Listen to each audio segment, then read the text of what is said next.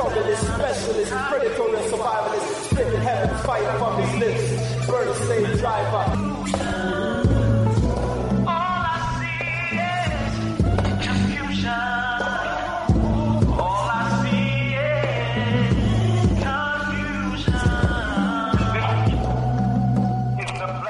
Welcome, listeners. It's a time for an awakening on Black Talk Radio Network, new media for the new millennia. This is a history and current events program from a cultural perspective. We find this program necessary because Hosea 4 6 states, My people are destroyed for the lack of knowledge. But we as a people will turn this around. Proverbs 4 7 states, Wisdom is the principal thing, therefore get wisdom. All that getting, get an understanding. Again, welcome to the program this evening with your hosts, Brother Elliot and Brother Richard. The number to reach us to get involved in the conversation this evening is 215 490 9832. That's 215 490 9832. We're streaming live audio at several locations. You can go to timeforanawakening.com, which is the homepage, and catch the live stream.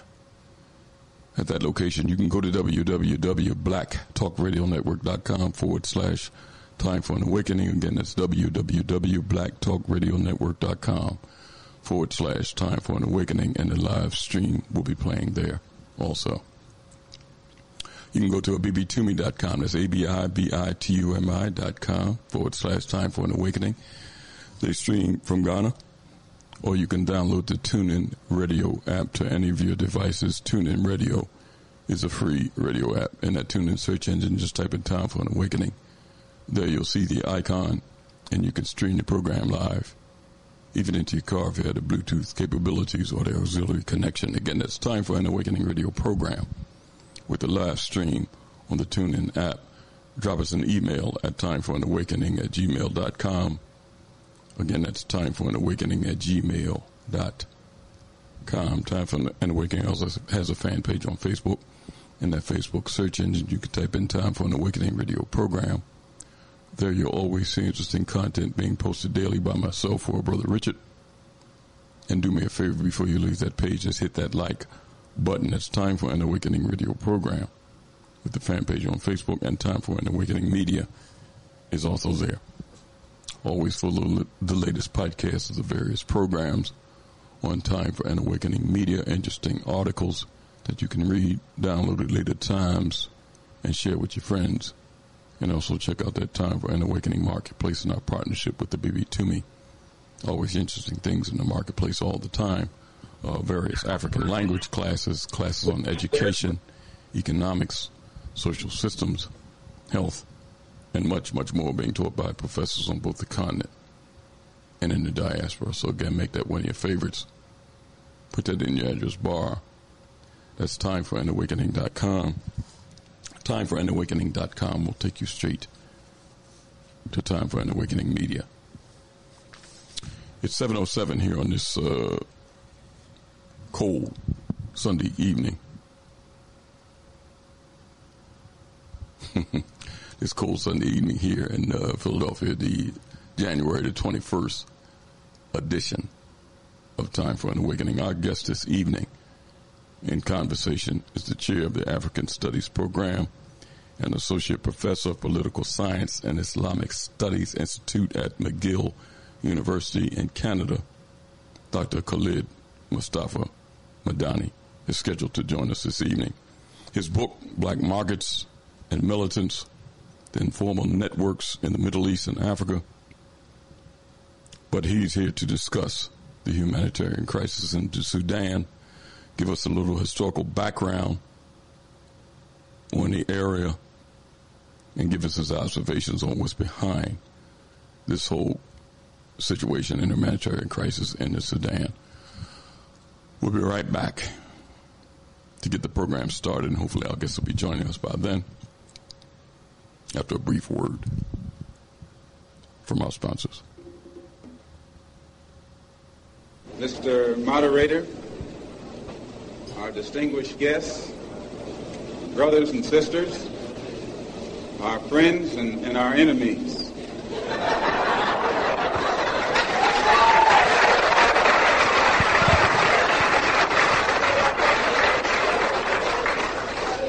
Everybody is here. You are listening to Time for an Awakening Media, part of the Black Talk Radio Network. For podcasts or live programming, hit them up at timeforanawakening.com.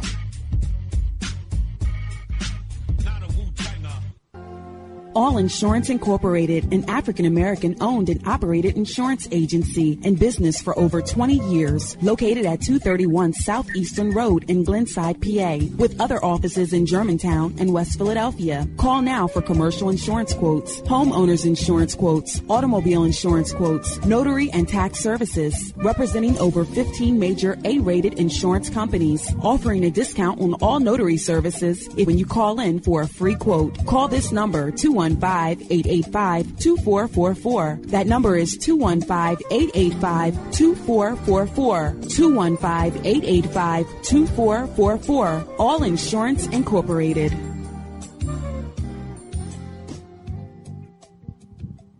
Before your roof becomes unruly, call Dooley. Dooley Brothers, specializing in shingle, rubber roofs, gutters, downspouts, and vinyl sidings. Call for your free estimate today. 215-224-3882. That's 215-224-3882. Dooley Brothers Roofing, the roofing experts you can trust. That number again, 215-224-3882. 215-224-3882. Before your roof becomes unruly, call Dooley.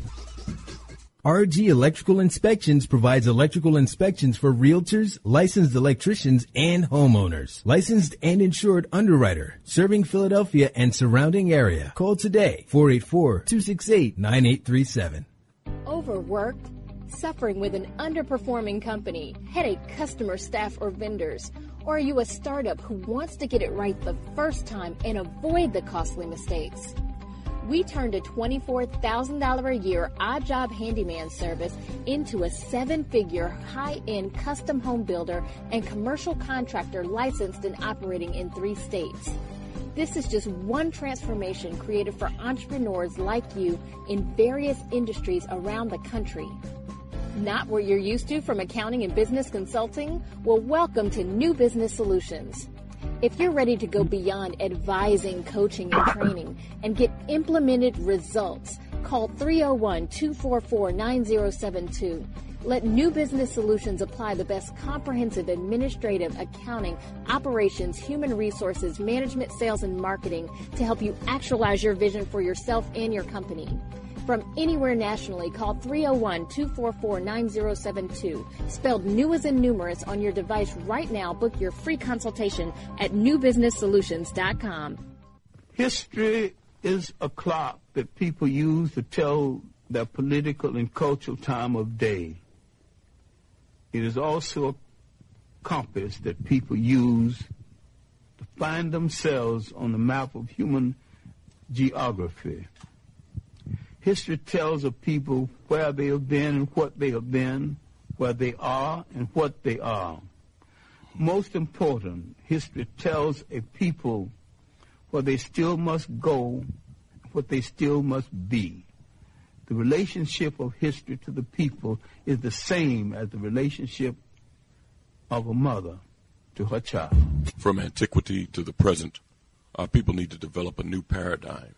It's time for an awakening with your host, Brother Elliot. Sundays, 7 p.m., Fridays at 8 p.m. for podcasting or live program scheduling. Hit us up at Time for an Awakening at gmail.com. Welcome back to Time for an Awakening. It's 713 here in this Sunday edition of Time for an Awakening. Before we get started with our program, I want to welcome in my co-host, Philadelphia activist and tour guide at African American Museum here in Philadelphia at 7th and Arch Street, Brother Richard is with us. Brother Richard. Yes, sir, Brother Elliot. How are you, sir? Well, you know how that goes. The chill is on. You know, Elliot, I'm, I'm telling you, I really think they be playing with the weather because, uh, you know, all of a sudden it's now cold. I'm glad that it is getting cold, you know, I, I, even though I don't like it. But um, next week I hear it's supposed to go up, you know, to like 50 or something. So I don't know, Elliot. I just don't know. But I'm, I'm also excited to um, be in conversation with our guest tonight because you know the area um, that he's speaking to, and specifically around um, Sudan and what's happening in that area.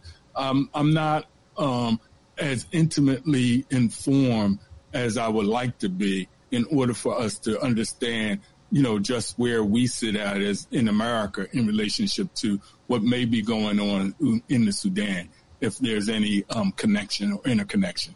And I'm, I'm interested to explore that um, to see um, that besides other things. You know, and Richard, that and in that statement you made is part of the problem for Africans, African Americans, however you want to term it, in the diaspora or African Africans on the continent, that we have have a distorted view, some of our people, of our history, or we're not aware of it at all. You know, I'm glad tonight that we're talking about that area because that area that they now call the Sudan, uh, the area of Egypt, the area of Ethiopia, around that Horn of Africa, around the, the, the northern portion and the almost central part of Africa, is the cradle of civilization, of government, of laws. And it's the origin of our, this the land of our nativity. It's the origin of what we know as a people but it's a lot of confusion going on there.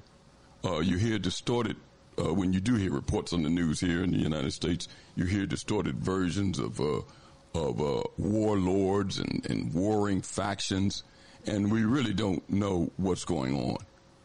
Uh, I'm glad we have our guest on tonight to talk about the area, give us a little historical background, and talk about what's going on there now, and the players or players involved. Our guest this evening, Chair of African Studies, African Studies Program, and Associate Professor of Political Science and the Islamic Studies Institute at McGill University in Canada. Dr. Khalid Mustafa Medani is with us this evening. How are you, sir? Dr. Khalid, can you hear me? Yes, I can. Um, thank you very much for having me on your show. It's a, uh, it's a real honor to be with you and also uh, with your colleague. Um, it's uh, I've heard a, a, great deal about your show, so I really welcome this opportunity to talk about Sudan. And you're absolutely right; it has goes uh, has a very long history, and it's very very important for African and Black peoples in general. Uh, listen, I'm glad to have you with us, Dr. Medani, with myself and Brother Richard on the Time for an Awakening program.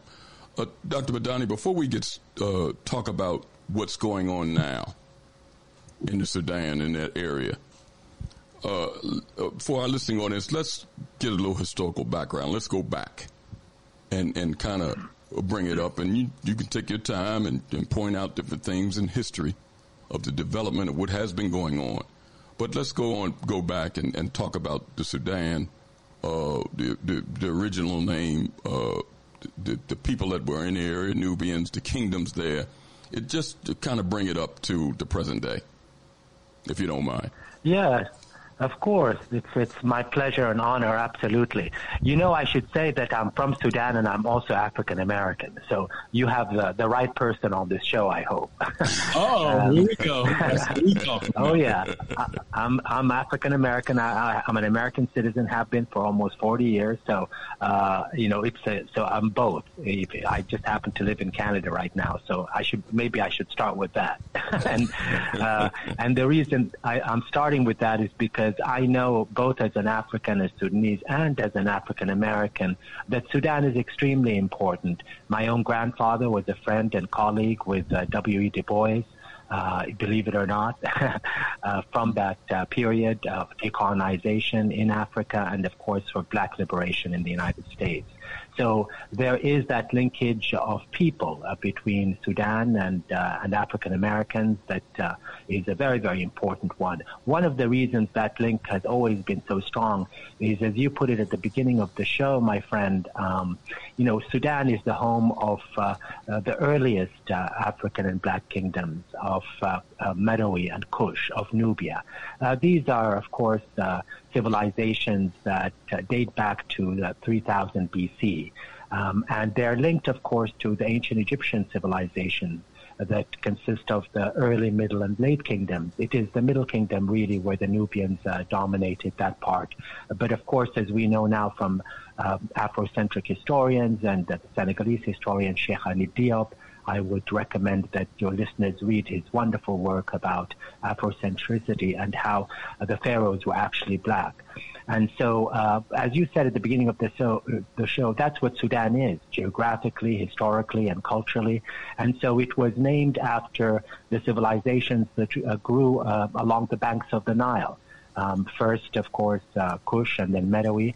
Uh, and then nearby, of course, was the kingdom of Aksum, uh, which is today's Ethiopia. These are formidable histories that not only contributed to black history and black people, but to the entire globe. It is, ap- after all, these civilizations where uh, the Greek Hellenic civilizations emerged and borrowed from, Yes. and then on to, of course, the European civilization. So I just want to make sure that's very, very important. That you know, someday I hope a lot of your listeners go to visit, as I did recently, Egypt to visit the pyramids, for example. I can even send you some some uh, some pictures. Uh, so uh, a lot of Africans and uh, and Black Americans have visited the Great Nile Valley to look at the monuments and the pyramids and the accomplishments of uh, of what are today's Sudanese. So that's the ancient history. Um, the history after that is a history where you had a combination of um, both um, Islamic and uh, non-Islamic groups that uh, begin to intermingle in what is called today's Sudan, which was one of um, the largest countries in Africa, or, or rather the largest one until it separated into two in, in 2011. During that period, beginning in the 7th century, Sudan uh, became a mix of both African populations and Arab populations. Arab speakers came uh, as early as the 7th century um, along the kingdom of Nubia. Um, that at the time was actually Christian, not Muslim, and they intermingled and expanded uh, throughout that period, mostly through peace because it was mostly conducted through trade. And here is where the intermarriage and intercultural um, kind of uh, acceleration began. I say that is because uh, Sudan, because Sudan is distinct uh, of um, all of the African countries, and I want your listeners, um, especially black listeners, to understand um, they may be confused because it's one of those countries uh, that is both Arab and African, African and Arab, Muslim and non-Muslim, um, and that has been a peaceful process until the colonial British came. The colonial British, um, as they did in every African country, interrupted that relationship, which happened throughout Africa. As you know, the majority of Africans are actually Muslims, and it's the fastest growing religion. Um, I'm sure you've uh, talked to people who's been from Senegal or Ghana or uh, you know Nigeria or Mali or all of these Muslim African countries. But it was really um, the colonial period that began in the 1800s. The British came, as they did to other countries, and they colonized and dominated the country. In the case of Sudan, it's a land uh, of revolutions against occupation and imperialism. And by the mid 1800s, in the 19th uh, 19th century, a man by the name of Muhammad Ahmad al-Mahdi, uh, that many black Americans, uh, scholars are familiar with, actually rose up in protest and revolution against British occupation. And he managed actually to expel the British uh, for some time. Um, that was something that was extremely historical and is known to the Brits as well as Africans themselves. But what happened is that because the imperial and the colonial domain was so important, and the region, Sudan, is so important strategically and continues to be because it, uh, it, of course, borders Egypt, the Sahel region of West Africa, the Red Sea region, which is now uh, the center point of conflict in the world. Um, and for that reason, the British returned and reconquered Sudan in the early um, uh, 20th century. It is here that they implemented what they did, my brother, in all of the African countries, and that is divide and rule. They separated through administration and through their military the country into northern Sudan and southern Sudan and decided to prevent, through law in the 1920s, any intermingling, uh, intermarriage, or any trade between the northern part of the country and the southern part of the country. That divided, of course, uh, the Muslims and Arab speakers in the north from uh, many Christians and those who follow African traditions um, in the south. that policy of separating North and South, the divide and rule that they did in Nigeria, that they did in every single African country, of course, uh, led to the result that in 2011 uh, you had the partition of South Sudan from North Sudan as a result of a long conflict and war between the two regions. Uh, of course, a lot of that conflict had to do with the two, uh, the leaders in both North and South. But the historical context of colonialism and divide and rule becomes a really important story your listeners should be aware of. So even the separation of Africa, what was then Africa's largest country, physically in territory, uh, had its roots in the machinations and imperialism and colonialism of uh, the British occupiers. Uh, this legacy continues as it does in Afri- African countries in different ways. Some African countries have resolved it, others have not. In the case of the Sudan, it uh, was the second after Eritrea African country to actually separate after the independence of the late 1950s and 1960s. Um, that's uh, the colonial history. The post-colonial history, to bring us up to date, um, is one where you had Sudanese fighting to this day for civilian, free democracy, uh, a revolution of the people, um, one that is uh, based on civilian democracy and the voice of the people.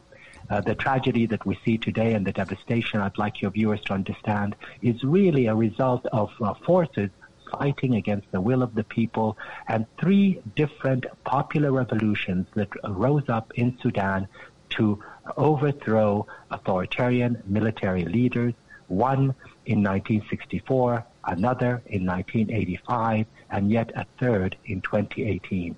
Three times more than any African countries in the post-colonial period, Sudanese people rose up against the military occupiers that were in alliance with outside powers. I want uh, that to be very important because I, I think uh, black listeners and uh, black folk all over the world need to understand that their support of the Sudanese people is supporting a legacy of revolution and solidarity and of the people of Sudan who have tried very hard to generate and, and gain that freedom. Uh, that, those um, revolutions uh, of popular resistance uh, were overthrown and interrupted by military coups. That, of course, is the, the case in the majority of African countries, and uh, Sudan is no exception.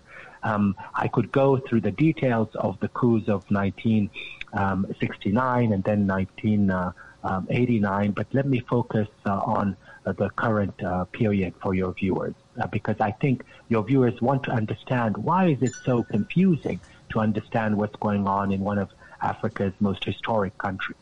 Um, and one of Dr. Khalid, before you part of that confusion. Before mm-hmm. you, before yeah, you please go, interrupt me because I can't see you, so I'm not sure. So oh, no please problem. interrupt me if you have questions. No problem. Before Yeah. you, before you go into the current situation, I want to go back Mm-hmm. and talk about this, uh, the uh, col- the colonized period when when uh, Britain came Mm-hmm. in and around the early 1800s, 1801 or something like that, and colonized the area. The separation of the Sudan between the North and South did that come after they took the country back uh, uh, from uh, when the revolution happened in the mid 1800s and, and uh, Britain was able to come back in and take the and retake the country. Did the separation happen then, or it happened prior to? It, it happened after they took it back. Thank you for it. Uh, it's very important to please interrupt me because that's such an important question. Um, that that happened after they took it back. Uh, the reason that they wanted to Sudan, every African country presented a strategic outpost, as you know, for the colonial powers. In the case of Sudan, um, for Africans know this uh, very well, but it's important for African Americans and others throughout the world to know that the conflict really in Sudan strategically before the formal colonization uh, that happens um, in the beginning of the 20th century, that is when they entered Sudan in the uh, early and mid 1800s, was a really conflict between France and Britain. Uh, and uh, the conflict uh, culminated in a very important historic battle in the southern part of the Sudan in a town called Fashoda. There are many books written about that. Uh, the fight really was about who was going to control East Africa. The French, of course, had controlled a, a great deal of uh, West Africa by that time, uh, particularly the Senegal, which uh, becomes the most important colonial outpost for the French uh, in terms of its uh, financing uh, of the, their colonies throughout West Africa, and of course Algeria but that was, of course, a settled colony. But Sudan represented a strategic outpost that was um, a conflict between France and uh, Britain. Um, Britain wanted to take Sudan because they would then have hegemony and control over what we now know as East Africa, that is English speaking Africa. And so, and the French wanted the same. It was really Sudan in southern part and this town of Fashoda where they fought off, uh, the, the British fought off the French were able to take over dominion territorially over the Sudanese territory, or what is called Sudan, and then after that, of course, begin to consolidate their colonial rule over British speaking, or what became British speaking uh, East Africa and the Horn of Africa. And this is why your, your, um, your question is so important. First, it was a rivalry between imperial, two imperial powers, and then, of course, as in all all, um, all of Africa, um, the British uh, had to manage a way a, to control uh, permanently this territory of Sudan, and also to extract as much finance and revenue for their industrial push in uh, the mills, the industrial mills in the in Britain. Uh, in the case of Sudan, um, the cotton was the most important commodity, and the British used violence, force, and uh, of course extrajudicial kill- killings, uh, a wide array of um, of violence in order to generate revenue from cotton because they had uh, political problems with Egypt and couldn't get it from there. Every African country then, as you know, represented this revenue imperative, um, as the British liked to say at the time. And that is how do you finance that territory and at the same time extract resources from that territory that could benefit the industrial and financial power uh, that really, of course, as you know, underpinned the industrial revolution in Britain and other um, uh, countries. And so Sudan's uh, cotton becomes really important, and the British, uh, through force and through uh, the forcible taxation of rural Sudanese, create the largest irrigation scheme called Gezira in the continent of Africa simply to grow cotton. It is here that they begin also the political colonial domination. If you want to control the economy and extract this kind of revenue, you have to, of course, uh, build a military uh, outpost, or rather, achieve both military and political control. And here is where they establish and institutionalize this divide and rule policy. And they enacted specific laws particularly in the 1920s, 1920 and 1922, to be specific, uh, called uh, the closed ordinance legislation. Um, and these ordinance legislations and these laws were very much like, you know, the segregation laws that black folks know full well from the history of both slavery and, and Reconstruction in the United States and Jim Crow. And that is that they forbid uh, through law uh, the intermingling of populations in Sudan in the north and the south, interrupting the historical relationship between Nubia and South Sudan. I think your uh, listeners need to know because there is a misrepresentation of Sudan as falsely Arab against Africans. It's important to know that Nubia, and by the way, I am Nubian myself from northern Sudan, I'm from the town of Medowi, um, is linked directly culturally and linguistically to the Nilotic tribes of South Sudan, of the Dinka, the Nuer, and the Shilluk. They speak the same language family. And this goes to show you that prior to the European intervention, the relationships all the way from the northern parts of the Nile to the southern part of the Nile were peaceful, through trade and through intermarriage, and they even shared the same language. Africans, as you know, much more identified through their linguistic uh, and cultural heritage rather than through even their ethnic uh, origins. And this is really important. It is this colonial period that sets the stage for elites in both North and South to basically vie for not only political control but economic control. The problem in post-colonial Sudan was the northern elites begin uh, through outside support to dominate the politics and economics um, and um, and discriminate against uh, Southern Sudanese in terms of power sharing, but also neglect the western provinces of Darfur that I'm sure your your um, viewers have have heard about. the, the, did that answer your question? Yes, it did. But it, it leads to another one. but and, I'm gonna pass okay. it over, Richard. Oh, I, I, know you you chopping it the bit, Richard. I'm gonna pass it to you in a second. okay, Dr. Khalid, the colonization yeah. period or the period of colonization, it leads to, in my opinion, and if I'm wrong, I want you to clear me up as we talk. You know, before I open it up to callers, it leads to what's going on now. But let me go back to that mm-hmm. period of colonization because you talked about politically they had to establish control, and I'm talking about the British. Uh, mm-hmm. the, the, the, the process of colonization that took place in the Sudan, and I'm quite sure it was like this in other African countries, but it might have differed uh, in specific areas. Educationally, because the people in the Sudan speak English and they speak Arabic. Am I right? That's correct. Okay.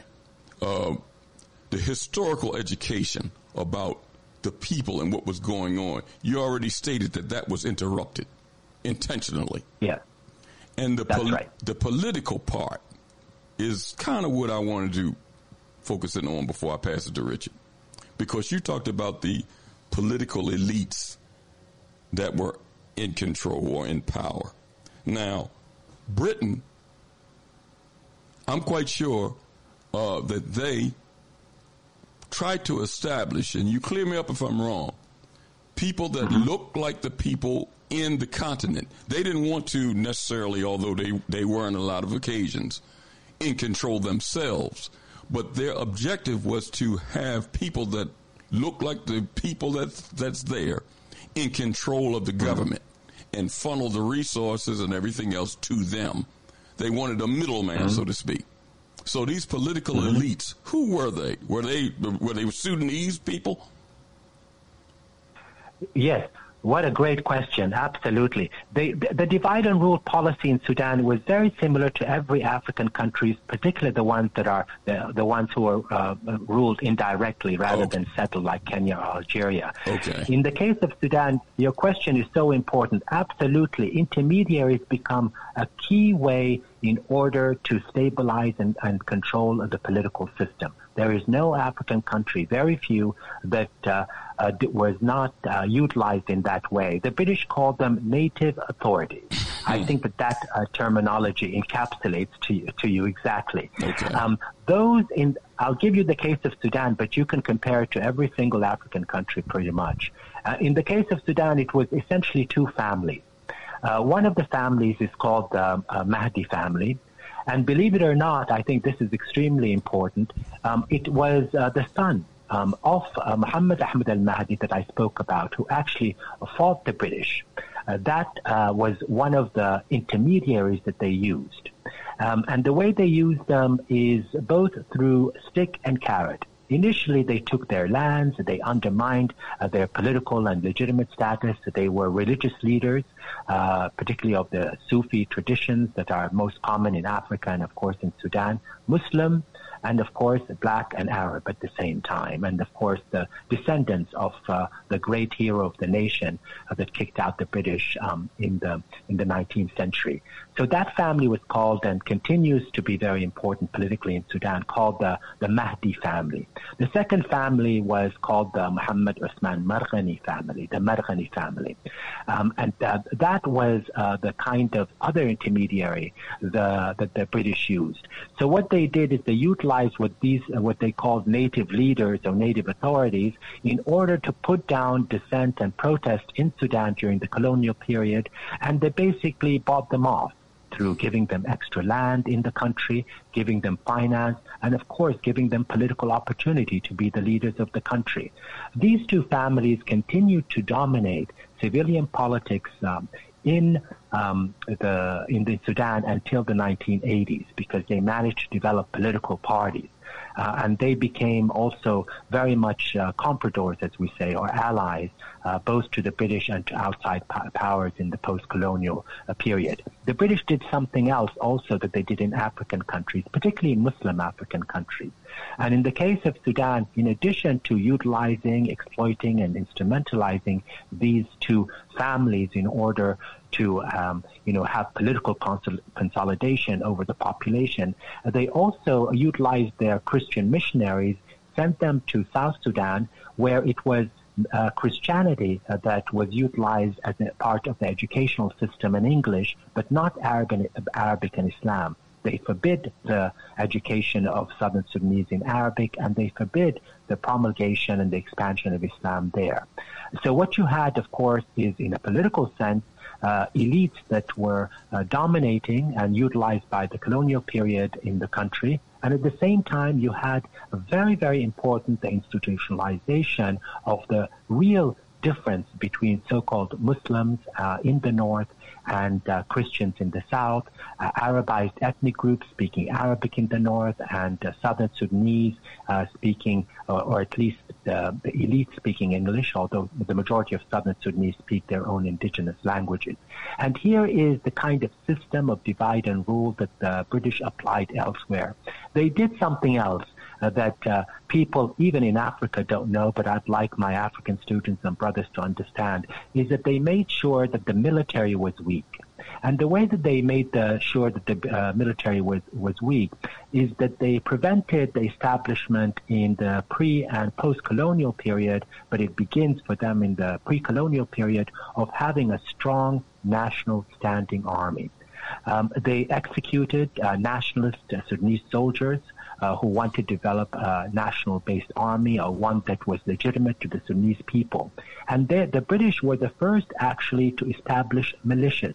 I'm sure you've heard of militias all over the African continent, and everyone asking where do they come from? They they must be these crazy Africans who become militias and destroying everything.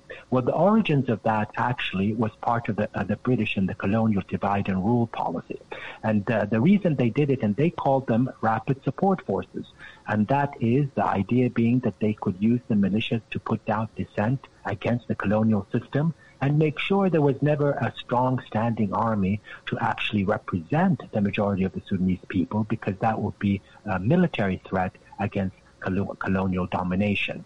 And this is why your question is important because it sets the root uh, the roots of the political divisions, uh, the elites that Sudanese people have been fighting to overthrow, for many years. And it also explains this false dichotomy that uh, black people always ask me, uh, who's Arab, who's African in Sudan, what's going on? You know, what, what are the roots of that? Uh, the roots of that are colonial separation, uh, where those identifications become really representative of really a very small elite, but not the majority of the country. I, for example, I'm an Arab speaker and Muslim, but I'm from Nubia. I'm not related in any way to those two families I, I spoke to you about. In Darfur, you have uh, ethnic groups that are Arab speakers and others that are not they too are not related to these dominant elite families that were utilized by the British to colonize um, the country. So I hope that that is clear and not too too complicated, but it's very, very similar to how colonial policy was implemented um, and orchestrated and institutionalized throughout the African continent. And that is why Africans understand intuitively what's going on in Sudan without having to read a lot of books, if you know what I mean. Yeah, I, listen, I understand, and, and, listen, that's how that's how the neo-colonial system is implemented here in the United States. Uh, frequent mm-hmm. listeners to our program know exactly what I'm talking about. But Richard, that's right. Richard, I'm passing the mic to you, Richard. I know you're ready.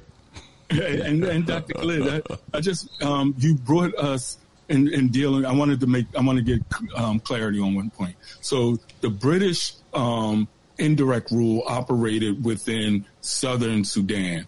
And you had mentioned, if I'm, correct me if I'm wrong, that in northern Sudan, was it still controlled by the French after, or was that total Sudan controlled by the French? I mean, the British? Oh, uh, the, initially the French wanted to control parts of the Sudan, and they did very briefly, just for a couple of years. But it was that very famous uh, battle uh, that occurred in the in the 1890s in uh, a town that uh, um, is not known to many people. It's a town called Fashoda in the central southern part of Sudan. It was a very famous battle where the British finally, through their military, defeated and expelled the British from what we know today as Sudan. And uh, following that defeat, the, basically the French and the British agreed uh, through treaty and negotiation that they would make a peace, so to speak, and divide the spoils. And that is that France would get to keep their uh, territories primarily in northern and western Africa, and British would then be uh, able to control and expand through what you know, what we know as Eastern Africa, um, many of those countries that, uh, of course, like Uganda and in Kenya. Um, those are the countries that they were also extremely interested in. But it was Sudan, and that became a route uh, uh, to the expansion and consolidation and monopolization of those uh, of those uh, other African countries in the east. And and so the, um, and the, these two families that um, became the native authority within Sudan. What period is this, and and how long did that extend? Is that those families um, still um, primarily in control uh, as far as politically, um, or not? I guess I'll, I'll, keep it short there. Are those still the governing families that um, today? Those families govern in uh, in the in the short periods of civilian rule. They're not a civilian. They're not military families. But your question is very very important, my brother, because there's an element to their relationship to the military. Um, remember, Sudan experienced a short democratic period in the 1950s and then 1960s and 1980s. Uh, so basically, there were three elections in the country, and in each of those elections, these two families, through their political parties, uh, and, and of course orchestrating the elections, won the majority in parliament. now, every time the Sudanese people, and this is a very important point you ask, every time the Sudanese people rose up against their corruption uh, because they did not represent the, the will and the interest of the majority of the Sudanese, they colluded. These two families colluded and allied with uh, uh, officers in the military in order to overthrow um, the civilian democratic government. So here you see uh, what your colleague was talking about, the neo-colonial legacy, right? So even in, in those instances after independence in 1956, um, when the civilian families, or these two families, um, really uh, won elections, as soon as they were losing their popularity, they decided, well, it's better to ally with military forces, particularly mid-ranking officers, uh, and overthrow the democracy so their interests are not undermined by the will of the Sudanese people. They did this in the military coup of 1958. They did it in the military coup of 1969, and they did it again in the military coup of 1989. Uh, these are the same families that continue to try to dominate uh, civilian political life and they actually go by the same name. So if you Google that name, you'll see their their sons and their grandsons are the ones who are still trying to rule today. But what happened, my brother, in 2018 was a grand revolution that we call the the the, uh, the glorious revolution. Uh, the largest revolution in Sudan and in African history. And that was, of course, re- led by young people and resistance committee street protesters who, who wanted to overthrow both the military establishment and elite, but also overthrow and, and not permit these same families to once again dominate dominate civilian political life. And uh, is that where the uh, Sudanese People Liberation Movement come in, or is that something different? The Sudanese people, People's Liberation Movement grew out of uh, um, um, out of opposition to the legacy of the divide and rule. You know that that separation between North and South, um, and that becomes really important because in 1955, um, a group called the Anyanya Movement, the first precursor of the Sudanese uh, Liberation Movement, People's Liberation Movement (SPLM), began to agitate and to fight against Northern domination. Um, and that becomes a really important starting point of Sudan's civil war that had a small, uh, brief respite in the middle of the 1970s, but began again in the 1983. That movement, uh, the Anyanya movement for liberation, um, called for the equal distribution of resources and also political representation. It grew into uh, a vast movement from the South um, and led to a long civil war that ended to an agreement in 1973. The war then begins again in 19 in the early 1980s, uh, where the kind of um, um, the legacy of uh, the first uh, revolutions forms under what you just mentioned, and that is the SPLM, the Sudanese People's Liberation Movement, and their, ar- their army, the SPLA, under the Sudanese Pe- People's Liberation Army. Uh, that was le- led very famously by a very famous African leader and Sudanese leader called John Garang.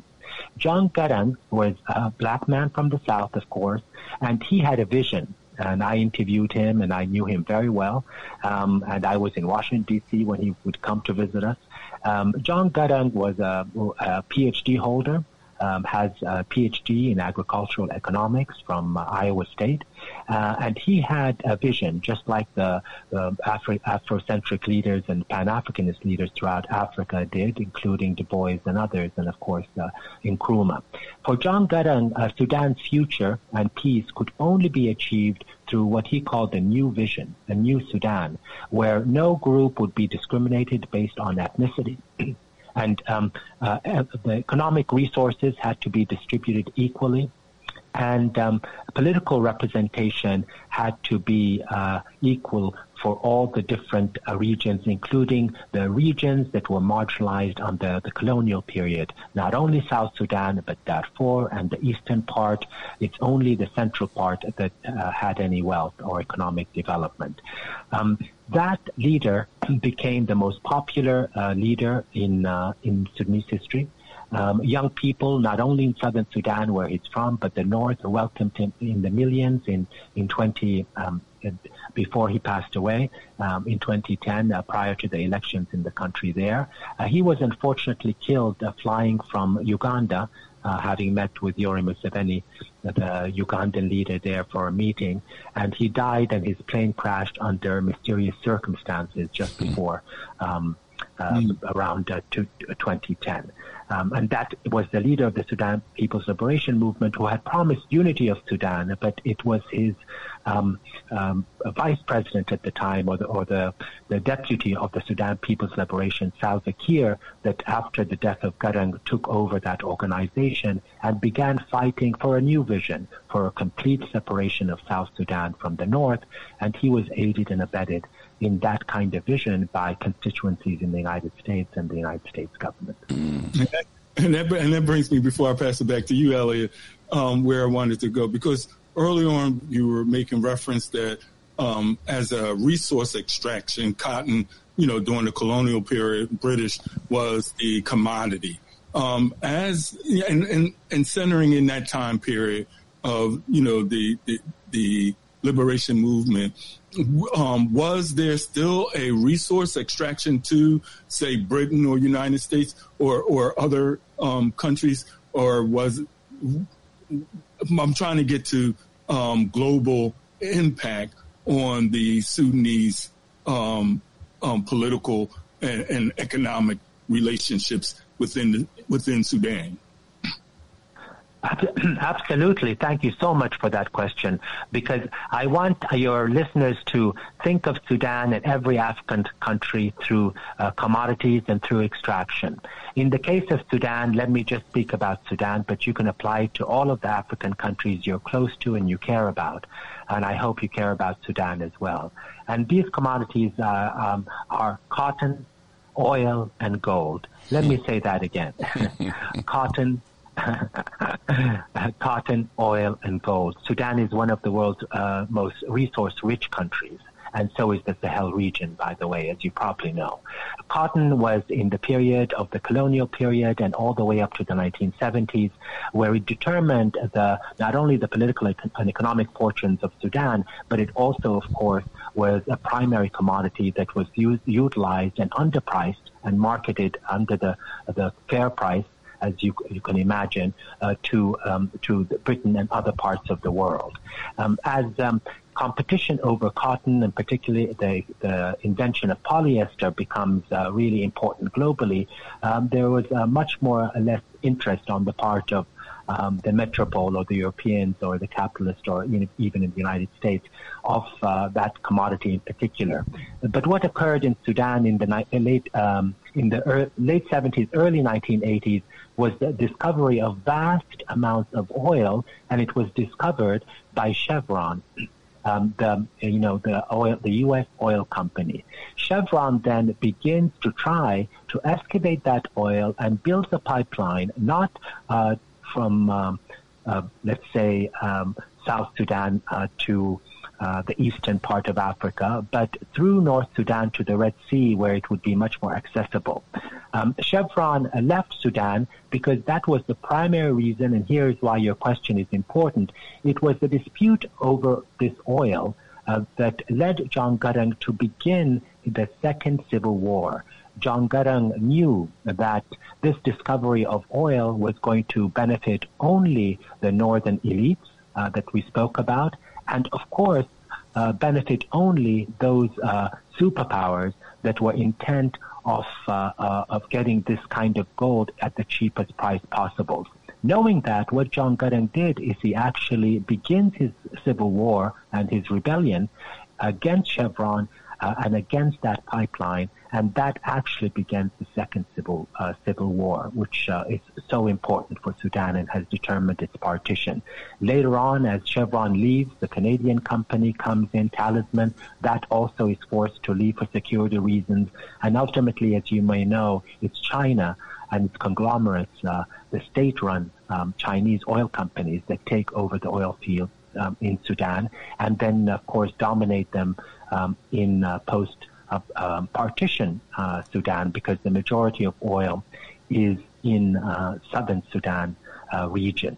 Um, that can help us. So the first helps us understand the colonial period and the interest of the outsiders, and particularly Britain.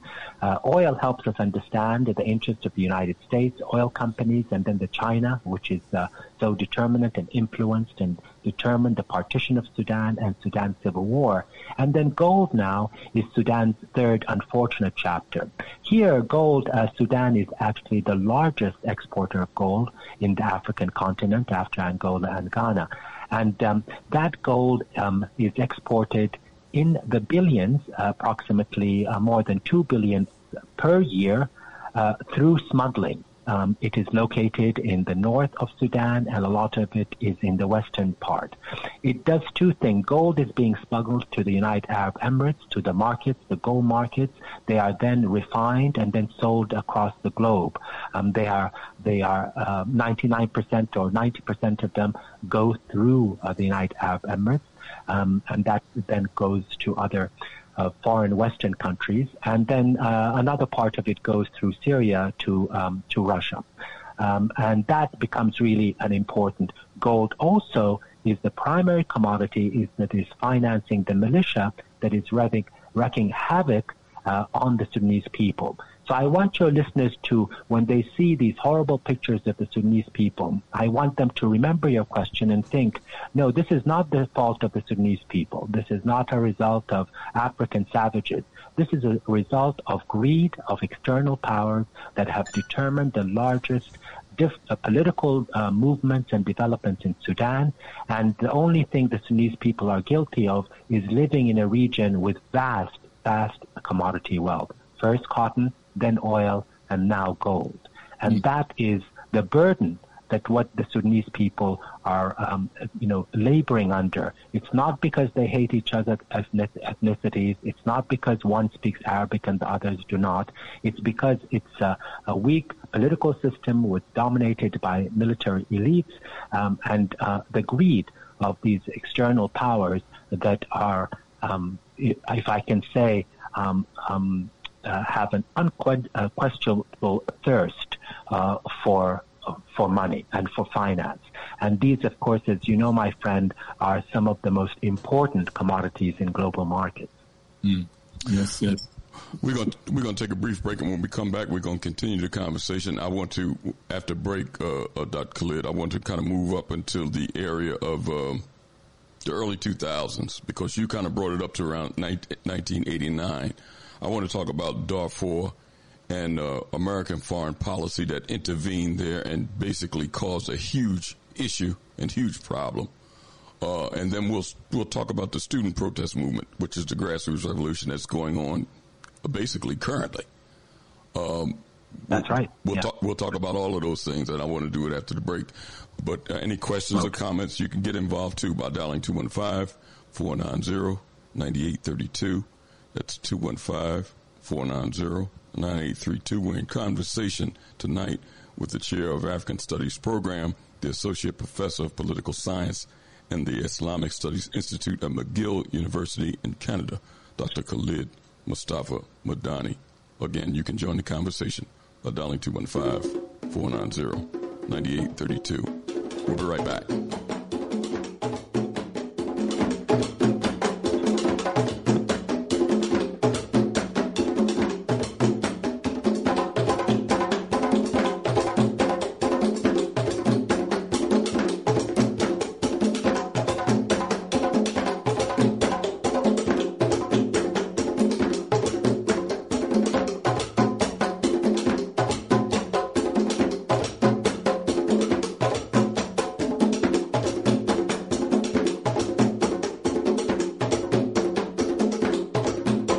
Listening to Time for an Awakening. Time for an Awakening with host Brother Elliott and Brother Richard on Time for an Awakening Media, part of the Black Talk Radio Network.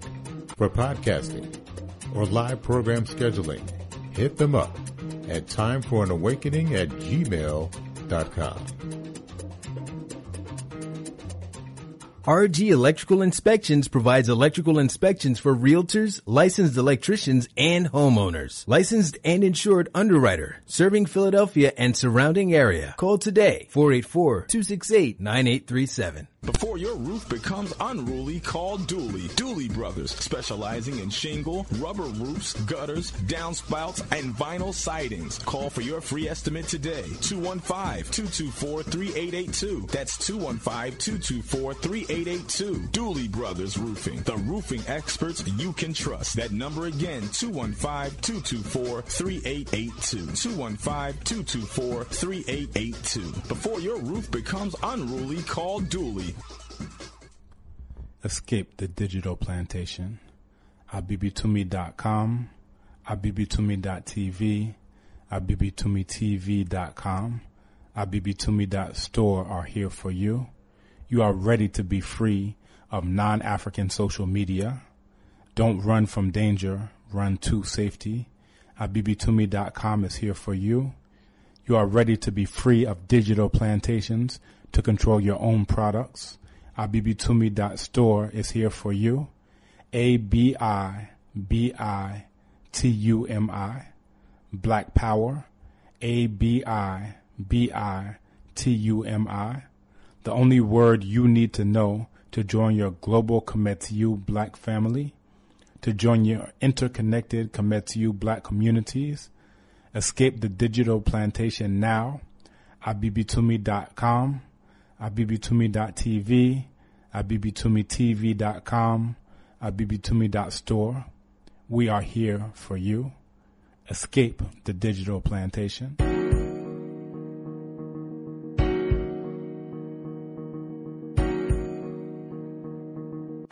We are the watchmen on the wall. You are too.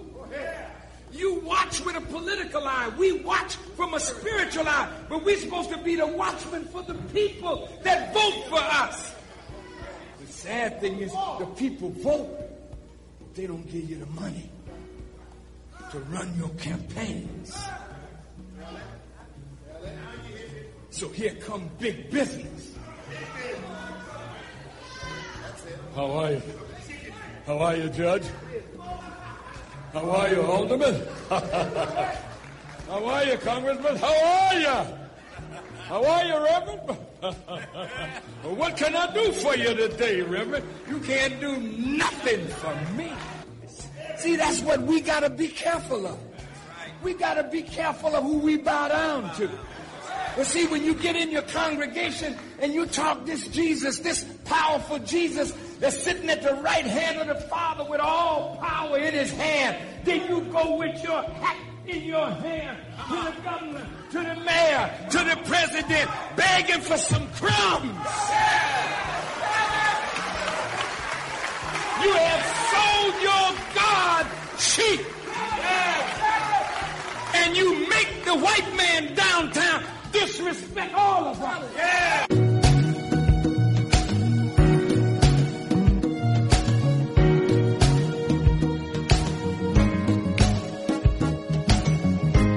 In short, the lords of capital are creatures of U.S. imperial dominance. They go out of business when the empire does. The rulers are looking class death in the face, and it terrifies them. And when the lords of capital become frightened, they order their servants in politics and the war industries and the vast national security networks to take care of the problem by any means necessary. That means militarily encircling Russia and China, arming and mobilizing tens of thousands of jihadist terrorists in Syria in an attempt to repeat the regime change in Libya, waging a war of economic sanctions and low-level armed aggression against Iran, occupying most of the African continent through subversion of African militaries, escalating subversion in Latin America, and spying on everyone on Earth with a digital connection. All this to stop the clock that is ticking on U.S. and European world economic dominance.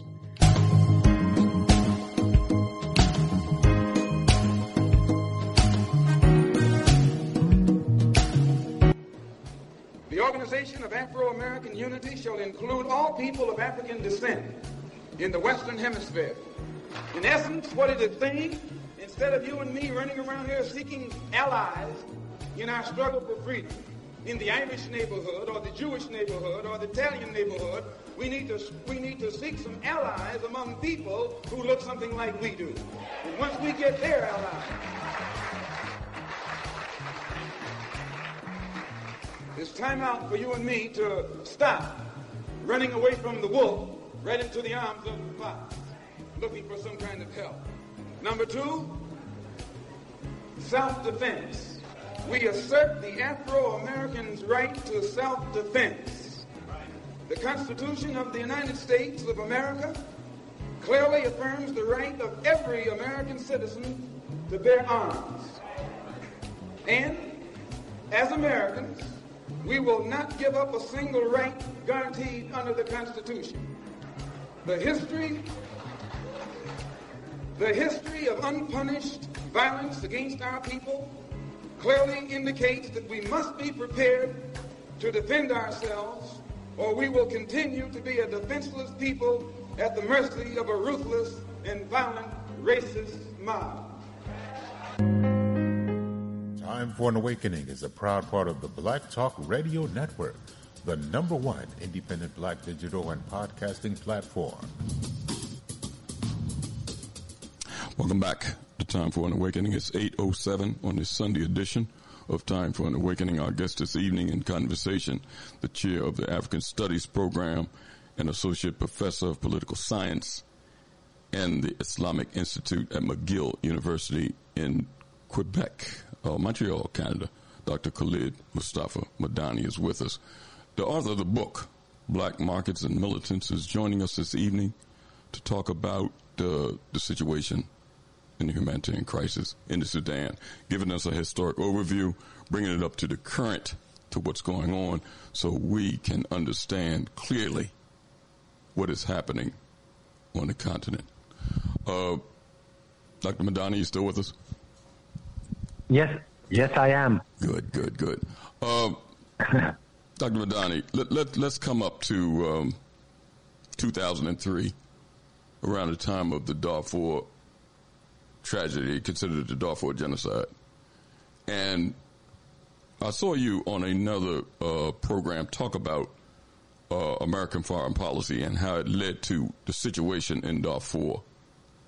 And we can see that leading up to this point, that a lot of the problems that was going on there uh, stem from colonial rule, British and, and other uh, European players involved. But talk about that situation in Darfur and how you see that American foreign policy leads to what happened there. Yes, of course. Thank you for that question. Let me uh, speak about Darfur itself and then American foreign policy and uh, and its involvement. Yes. Um, because I I want to speak about the conflict itself to your listeners who um, um, may not be aware of uh, the background. I'm not going to um, you know uh, say too much about the background except some important points. Um, uh, Darfur, of course, is part of the Sahel region of Africa, and uh, it's very co- much connected to Sudan and to the entire region. I have a very good friend from Mali who always tells me to make sure in your interviews to say that Africa goes not only from north to south, but from west to east. And the reason I say that is the, the real beginning of the Darfur uh, conflict begins in the late 1980s. And as many Africans from the Sahel and others will know, uh, there was uh, a great deal of uh, climate change and desertification that occurred. Um, as a result of climate change. And that expanded uh, the desert uh, of the Sahara Desert in ways that really uh, were very, very difficult for a region in the Sahel and in Darfur uh, that basi- basically consists of both uh, nomads and peasants. Uh, historically, uh, nomads and peasants in Darfur and elsewhere in the Sahel have existed very peacefully. But this uh, this kind of conflict, environmental conflict, uh, really, as a result of drought, really uh, was kind of one of the, the important background that people we need to remember to understand why outside powers can come and so quickly have people fighting each other at such level of violence. Um, but the divisions themselves, uh, rather than being, uh, you know, something that are natural or African, were actually, uh, you know, began once again with the British colonial period. Um, the British colonial period tribalized, if I can use the word, the people in Darfur. They're the ones who divided the population into what they called uh, natives. In this case, it would be Arabized Bedouins. And by Arabized, I mean simply they're, they're Bedouins who happen to speak the, the dialect of Arabic, um, and settlers, uh, what they called settlers. Uh, who were uh, tribes, so speaking uh, different uh, language, the foreign Zaghawa, also spoken in Chad. This kind of designation of uh, you know African ethnic groups into tribes is something that they did in every African country, including, of course, uh, as, as, you may know, South Sudan, dividing people who had historically gotten along and not uh, divided themselves except through economic livelihood, through um, um, tribalism and tribe. I wanted to give that kind of background so people understand that even in Darfur, there's a, a colonial background to it itself. Uh, this is uh, one of the reasons that uh, the Darfur crisis begins as a low-level conflict um, by the late 1990s uh, because of the drought, uh, rather than through military warfare. But another thing about uh, Darfur and the reason it became militarized was a result of the Cold War, and people often don't link Libya and Darfur. but I want people to understand that Darfur is just as close to Libya as it is to the other parts of Sudan, if not closer. And during the Cold War, as you may know, um, there was a 20 year civil war in Chad um, between the different ethnic groups as well. And uh, it created a confrontation between Libya's Muammar al-Gaddafi, who was supported at the time by the Soviets, uh, and that pitted him against the Reagan administration, uh, who was allied with France and Israel at the time. This led to the militarization of anti-Gaddafi groups in Libya by the Reagan administration as a result of Cold War competition. And that begins, my brother, the militarization uh, of Darfur, particularly in the north, where basically the war started in northern Darfur. This is an important background for people to understand that, A, the British played a role in the beginning of this conflict. That drought also played a role in making group uh, these groups compete over uh, scarce resources. But the Cold War and uh, the animosity and, of course, enmity of the United States and the Reagan administration in particular against Muammar Gaddafi also led them to uh, utilize and fund proxy militias and mercenaries there that also ended up uh, escaping and using uh, northern Darfur as a strategic area. And so already you had the rumbling of a great deal of conflict and militarization. That was compounded by U.S. policy with respect to Sudan and South Sudan. Um, and in the ni- late 1990s, what happened is that there were discussions uh, by the civilian opposition against the military regime of uh, Omar Mohammed Bashir um, to uh, bring Sudan together and end the long civil war between the North and South. It was um, uh, something that was negotiated by the main opposition groups uh, in, uh, called the National uh, Democratic Alliance. It included, by the way, John Garang from the South and every uh, civilian political party um, in northern Sudan. The Asmara de- Declaration um, that it was called was signed in Asmara in Eritrea in the late 1990s, and it set um, the stage, as I've explained in other interviews, uh, most importantly, simply put, to make unity attractive to southern Sudanese that had suffered uh, civil war um, and deaths and uh, killings for almost um, over 30 or three decades, 30 years.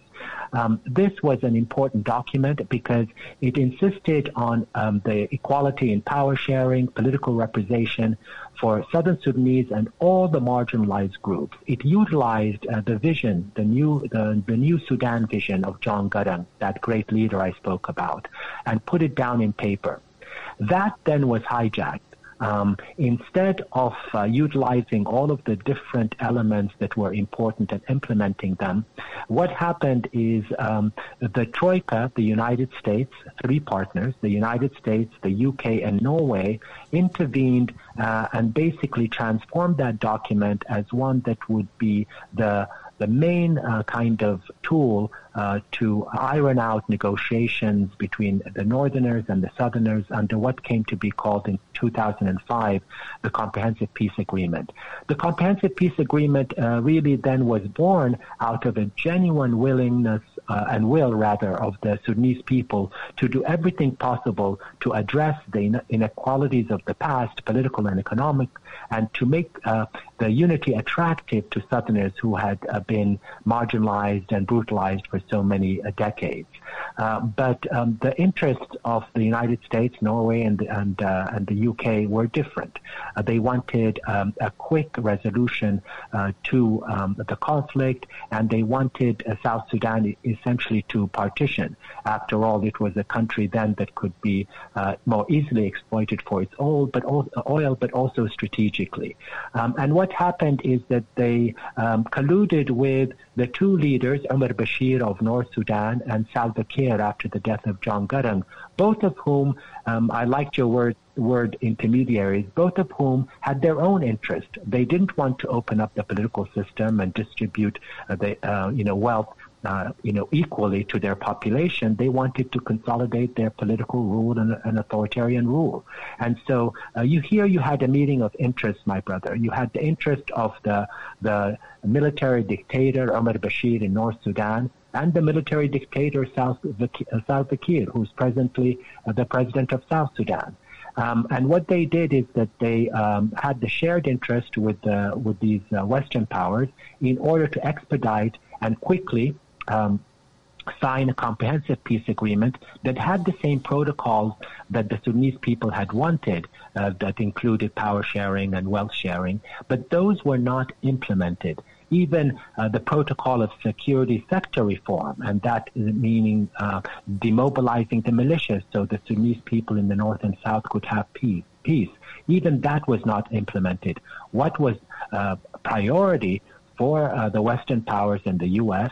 was to get this agreement um, done as quickly as possible, and they sent um, um, Senator Danforth to South Sudan in order to expedite that. Um, and how is that linked to Darfur? Uh, prior to the signing of the Comprehensive Peace Agreement, uh, the Sudan Liberation Army in North Sudan that began the insurgency in two, 2003 actually had agitated and opposed the signing of this agreement saying simply that we also are marginalized and there is a war here uh, going on in Darfur already. We want to be included in the dispensation uh, so that we too would have equal representation, um, both um, political reason, political uh, representation and uh, more equitable wealth sharing. The United States refused. Danforth uh, told many, uh, including a forum where I was in attendance, that the United United States official position was that the, the conflict in South Sudan and the conflict in Darfur were two different things. They had nothing to do uh, with each other. Of course, uh, completely obscuring the long history of inequality, uh, colonialism, and the post-colonial uh, era, but also the will of both the Southern Sudanese, Northern Sudanese, and the people of Darfur. Uh, that uh, was a really important turning point because following the signing of the, the Comprehensive Peace Agreement, the Darfurian rebels decided that they didn't have an option they had to rebel against the central government or they were not going to get any piece of the pie and they were going to continue to be um, brutalized and oppressed by the elites and the military and the central government. Here in, in, in 2003, but even more after the signing of the Comprehensive Peace Agreement in 2006, the central government, the military government of Omar Bashir, decided to do something that has unfortunately the, uh, is rooted in the awful conflict today, and that is they created a militia called the Janjaweed in order to practice earth scorch policies to put down the insurgency um, as brutally as possible and to use one group of Darfurians against another, uh, Bedouins against uh, uh, farmers, and that becomes really important. Uh, the role of uh, the United States is important here too, because the lobby, um, the lobbyist in the United States, it was a um, and I want to be clear, absolutely, you probably heard of the Save Darfur coalition at the time with, you know, celebrities uh, weighing in, and uh, it was a, a coalition of uh, uh some uh, elite Jewish groups, special interest, even some black Americans who uh, also were involved, um, and others. And that was the framing of Darfur as a conflict between Arabs and Africans, and there was no way um, to, you know, deal with it except through um, you know, um, you know, so-called humanitarian intervention that ended up being military intervention. And so here, the role of the United States uh, has a lot to do with both the fact that peace uh, was not obtained between North and South, um, that they expedited the secession of South Sudan without implementing the protocols that the Sudanese people wanted and had put down on paper. And then they refused to address the cause of the conflict in Darfur even as the Darfurians and Sudanese, including myself at the time in Washington, D.C., were insistent that if the Darfur issue was not taken seriously in the context of the Comprehensive Peace Agreement, that the Sudan would see a war of uh, the most brutal kind, and that's exactly, of course, what happened. Eventually, you had uh, over, you know, 200,000 um, people um, massacred and killed, and um, over 1 million displaced. So, a conflict in that Darfur that, from the outside, looks like it's uh, a result of locally rooted enmities and conflicts, and between uh, different tribes uh, vying for power, really has its roots um, in this long intervention or uh, wrong interventions and the lack of implementation of the will of the Sudanese people that was established and put down on paper under something called the Asmara Declaration in the late 1990s that was hijacked by the interest of two military dictators um, and the United States, Norway, and the United Kingdom. And that is an extremely important uh, background to understand the relationship between the war in and the partition of South Sudan and the war that has uh, that was sparked in Darfur, and that war in Darfur, of course, is what leads us now to the war in Sudan, because the leader, the second leader of the of the militias that that attempted to put down the insurgency in Darfur, um, is um, uh, Mohammed Hamdan Dagalo, um, and is the main militia leader of what was then the Janjaweed and then was called in um, 2013 the Rapid Support Forces. Uh, this is the same leader who is practicing now not only scorched earth policies uh, that he did in Darfur in the uh, 2000s that we're speaking about, but now has expanded it throughout the country, leading to um, millions now, uh, 7 million displaced within Sudan, and of course, hundreds of thousands have been killed. An array of violence against Sudanese people that has its roots. Um, in not only the kind of political interest of these elites we're talking about, but also, uh, as I hope I've made clear, these interventions uh, on the part of the United States Norway, the UK, but particularly, of course, the United States at that time, that very few people uh, give uh, me or others the opportunity to outline in the way I just did, except in shows like yours. And I want to thank you for that. Dr. Khalid, let, let's talk about now because you talked about how this has basically bubbled up again or broken out again.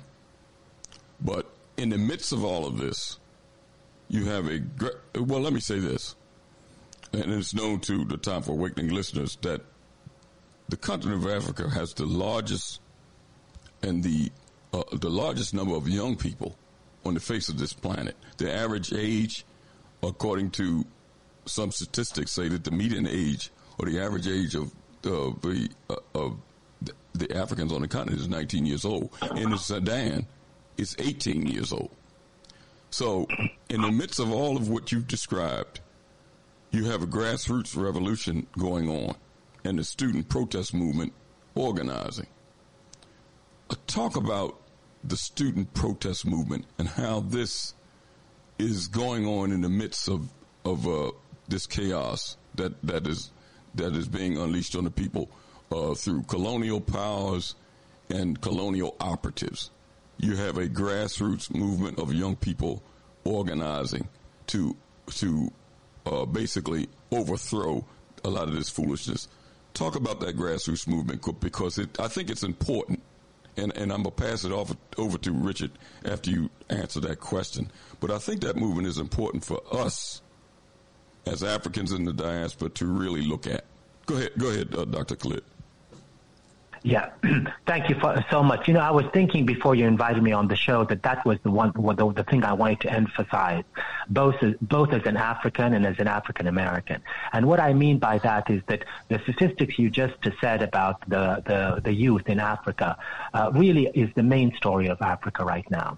And I, I want to talk uh, uh, quickly about the youth movement in Sudan, but I just want to mention to your viewers that youth movements and protests encompass the entire continent. I was just at a conference with, with folk from the from the DRC, from Mali, from Burkina Faso, from Algeria, from from Egypt, from uh, from Morocco. Um, you know, the you know, youth is the future of Africa. Uh, there's no question. You just you just explained to us why, um, and there is a reason why uh, youth movements uh, and protests are continuing without uh, um, you know kind of uh, ending throughout the population. I'll give you the example of Sudan because it's very similar to others, but Sudan was is the largest.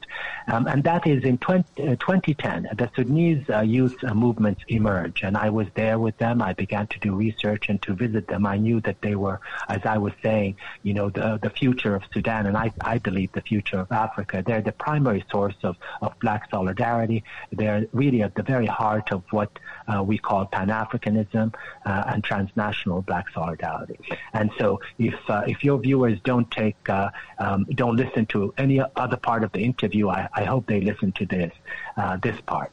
In 2010, two, two youth movements emerged, as they have in other African countries. In the in the case of Sudan, one of them was called Girifna, which uh, um, you know basically means uh, in Arabic, uh, you know, we're, we're we're fed up.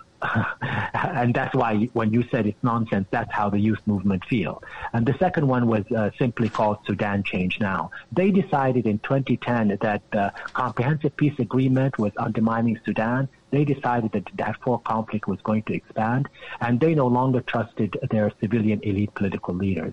They began to figure out what is wrong with the country, and they realized, and I would speak to them uh, uh, a lot, is that there were two things. One of them that they had to raise the national consciousness of Sudanese. Uh, that was extremely important. They felt that uh, the colonial period did not and uh, interrupted uh, a real sense of solidarity and national con- uh, consciousness. The other thing is that they wanted to deal with issues that were uh, being um, utilized by elites and outsiders, and I'm talking about racism. Uh, for the first time, youth organizations began to understand that racism in the Sudan that was has been uh, has been used and uh, and constructed by elites had to be addressed they began to form uh, resistance committees, resistance committees in every part of Sudan, not only in Khartoum in the capital, but in Gezira in the central part, in the northern part of the ancient areas of Nubia, in Darfur. That was sparked by a racist um, killing of uh, black Darfurians in the central part of the Sudan at a university there, where the government, and I don't like to often say this, but it's important for our black people to understand and, uh, and know why these uh, movements became so strong. And that is that uh, they blamed and they made up that there were protests there at a university in the Gezira that were led, uh, the government said, by black Darfurians. They killed them and threw them in a shallow grave. This uh, was, uh, and I was there when the youth movement began to mobilize around that. The, the resistance com- committees decided if they did not address this issue of deep racism that was perpetuated by the government in order to put down dissent and insurgencies, that uh, you know there would no, not be a future for the Sudanese people, and that's why they became so strong. And of course, in addition to that, they came up with new ways of organizing through social media and also to how to evade the security forces. Um, so that was really the genesis of uh, the grassroots movement that over the years, and that's why you know the whole world was surprised. But as you can imagine, I was following them all of these years, and I knew their work in organizing, their or their work in consciousness raising. They refused to uh, be co-opted by not only outside uh, powers, but also by the local elites that wanted to co-opt them into their political parties. And by 2018, uh, they basically waged a revolution where millions, millions in every part of the country did something that was near impossible, and that is they brought, brought down one of the strongest authoritarian military dictatorships in the African continent. By 2019, uh, the protest uh, uh, led by the resistance movements and professionals and, and unions, labor unions and professional unions, uh, organized strikes, work stoppages, street protests over a six-month period until they got what they wanted and that was uh, that kind of hope for democracy and for unity uh, that for all Sudanese, you know, no matter what ethnicity, what race. And I think you'll understand, and I think people, uh, black folk understand very well.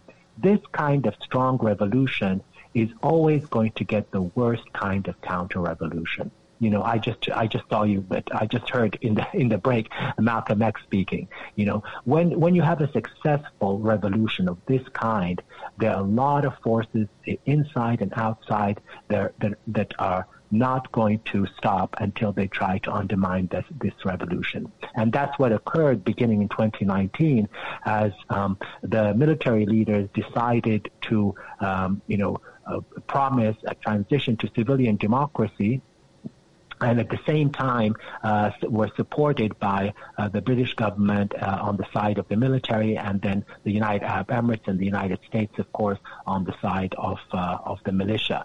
And what they did is they basically, instead of completing the revolution and meeting the de- demand, demands of the youth, they decided to establish um, a partnership between the military uh, leaders and civilian elite leaders, and promise elections and a civilian government and freedom over the course of the next two years. But what they had really planned, of course, was to undermine the completion of the revolution, the success of the revolution.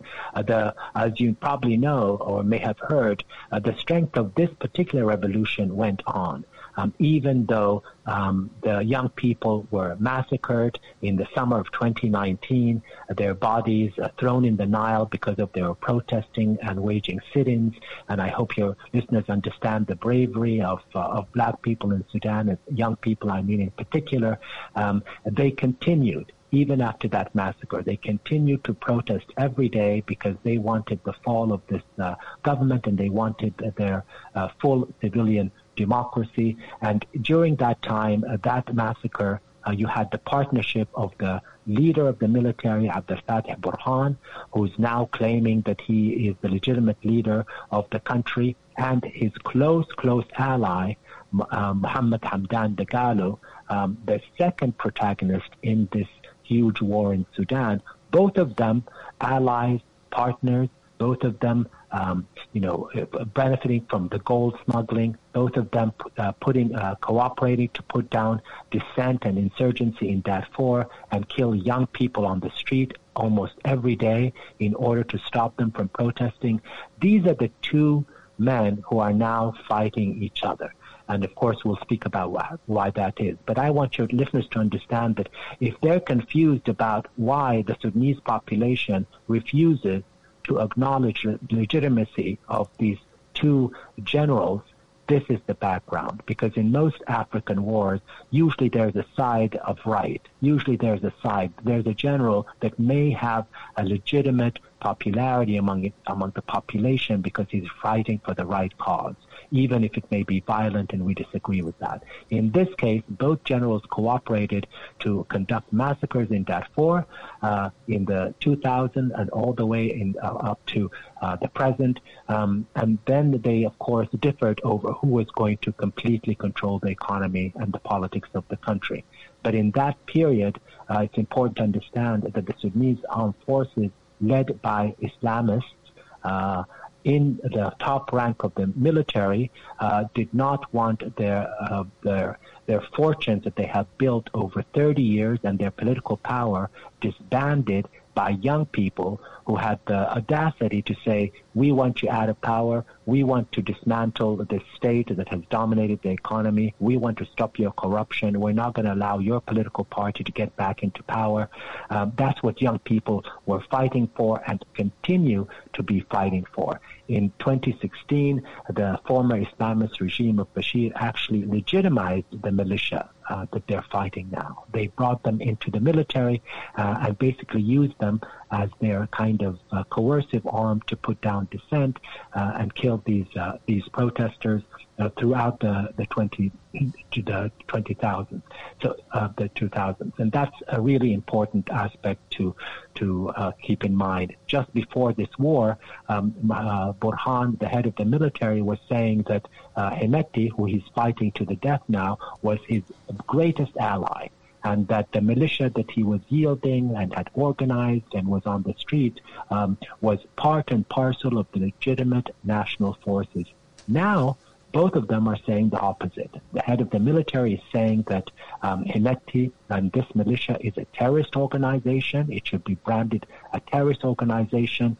And ironically, the head of the militia responsible for the assault and massacres of people in Darfur is saying that he is the spokesperson for liberty in Sudan and the spokesperson for democracy. So without understanding this background you just asked me about, um, you know, people uh, look uh, watching or listening or reading about Sudan won't understand, you know, what this, um, you know, um, war is about. And what this war really is about is to do everything uh, by uh, use violent means in order to stop the revolution of the young people who represent the majority of the Sudanese population from actually realizing freedom, liberty, and also democracy. We're in conversation with the chair of African Studies Program, the associate professor of political science and the Islamic Studies Institute at McGill University in Canada, Dr. Khalid Mustafa Medani. Uh, if question or comment, you can join the conversation by dialing 215 490 9832. That's 215 490 9832. Uh, Richard, you just heard yeah. Dr. Khalid say that these gatherings of young people are going on all over the country. You heard that. In fact, oh, we, yeah. we've heard that from other guests that we've had on from the continent. But he said the largest is going on in Sudan. uh, Dr. Medani, before I, Richard, I want you to take it over, but let me re- read this article here to uh, to Dr. Medani here that was that uh, echoes what you stated. It's from the, it's an Al Jazeera editorial in March of 2020, and the header says Malcolm X and the Sudanese. It says over the past year, the Sudanese revolution has sparked a renewed interest in Pan Africanism among Sudanese youth. As Nubian culture is celebrated and the ideas of revolutionary African leaders like Amilcar Cabral and Thomas Sankara are re-examined, but it seems few people are aware of how much Malcolm X was drawn to the Nubian civilization and deeply impacted by Sudan. Much has been made of his trips to Africa, his interaction with people like uh, uh, uh, Kwame Nkrumah in Egypt's president Gamal Abdel Nasser and the cultural consequences of his visits.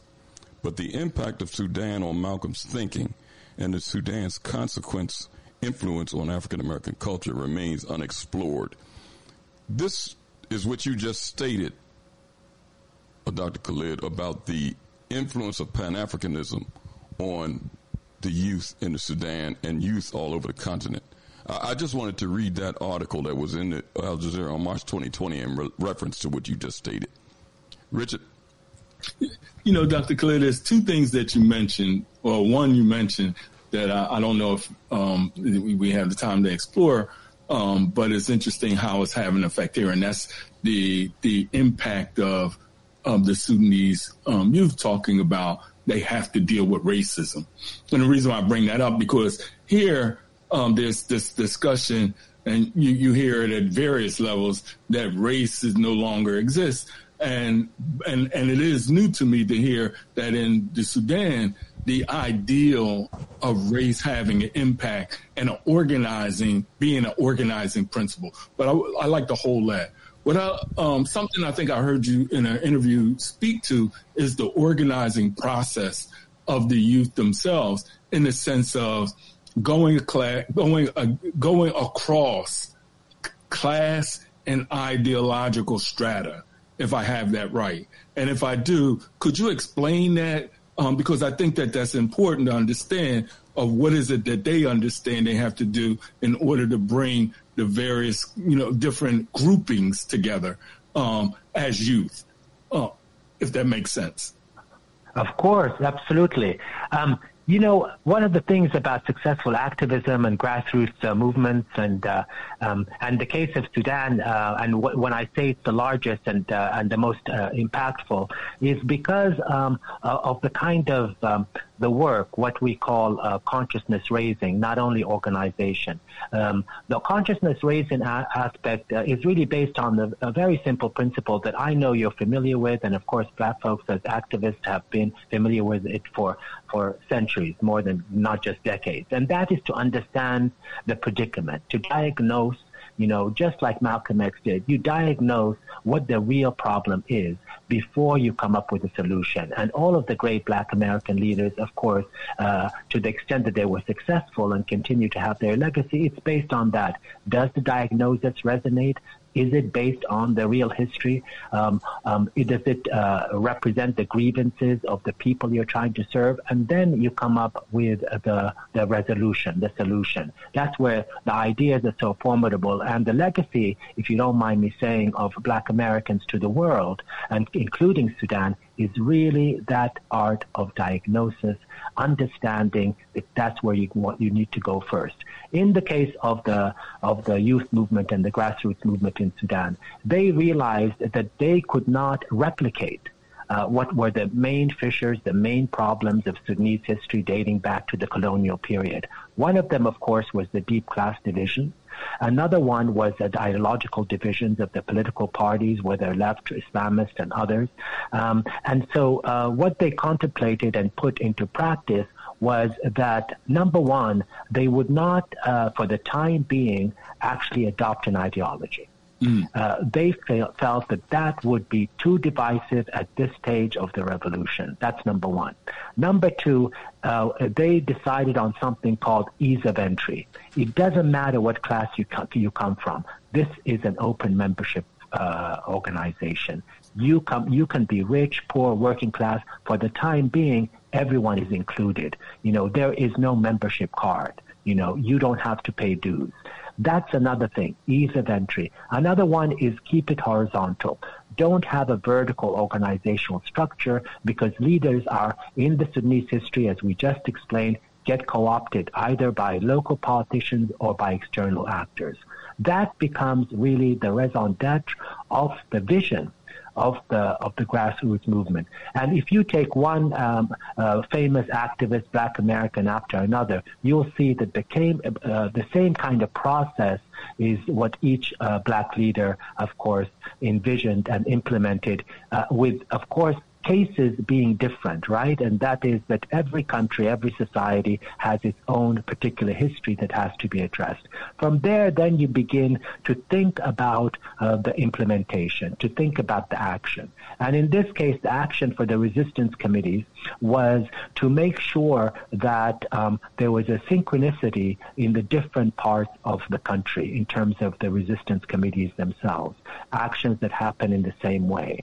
Number two is to do everything you can to avoid uh, the, co- uh, the coercive apparatus, the police, the military that were uh, coming after you. You had to devise a certain uh, way of doing that. I'd prefer not to detail that here in, in you know, on, mm. in, in radio, in yeah. public. Um, yeah. Um, and uh, uh, another thing is to uh, be very, very clear about um, your linkages with other groups. You know, if they are important, then you do that in order to expand the movement and to make uh, it more effective. In the case of the resistance committees, they allied themselves with, frankly, a middle class organization, right? It's like, uh, you know, the Black Panthers allying with the civil rights movement, for example, and and uh, and that actually occurred in particular historical moments.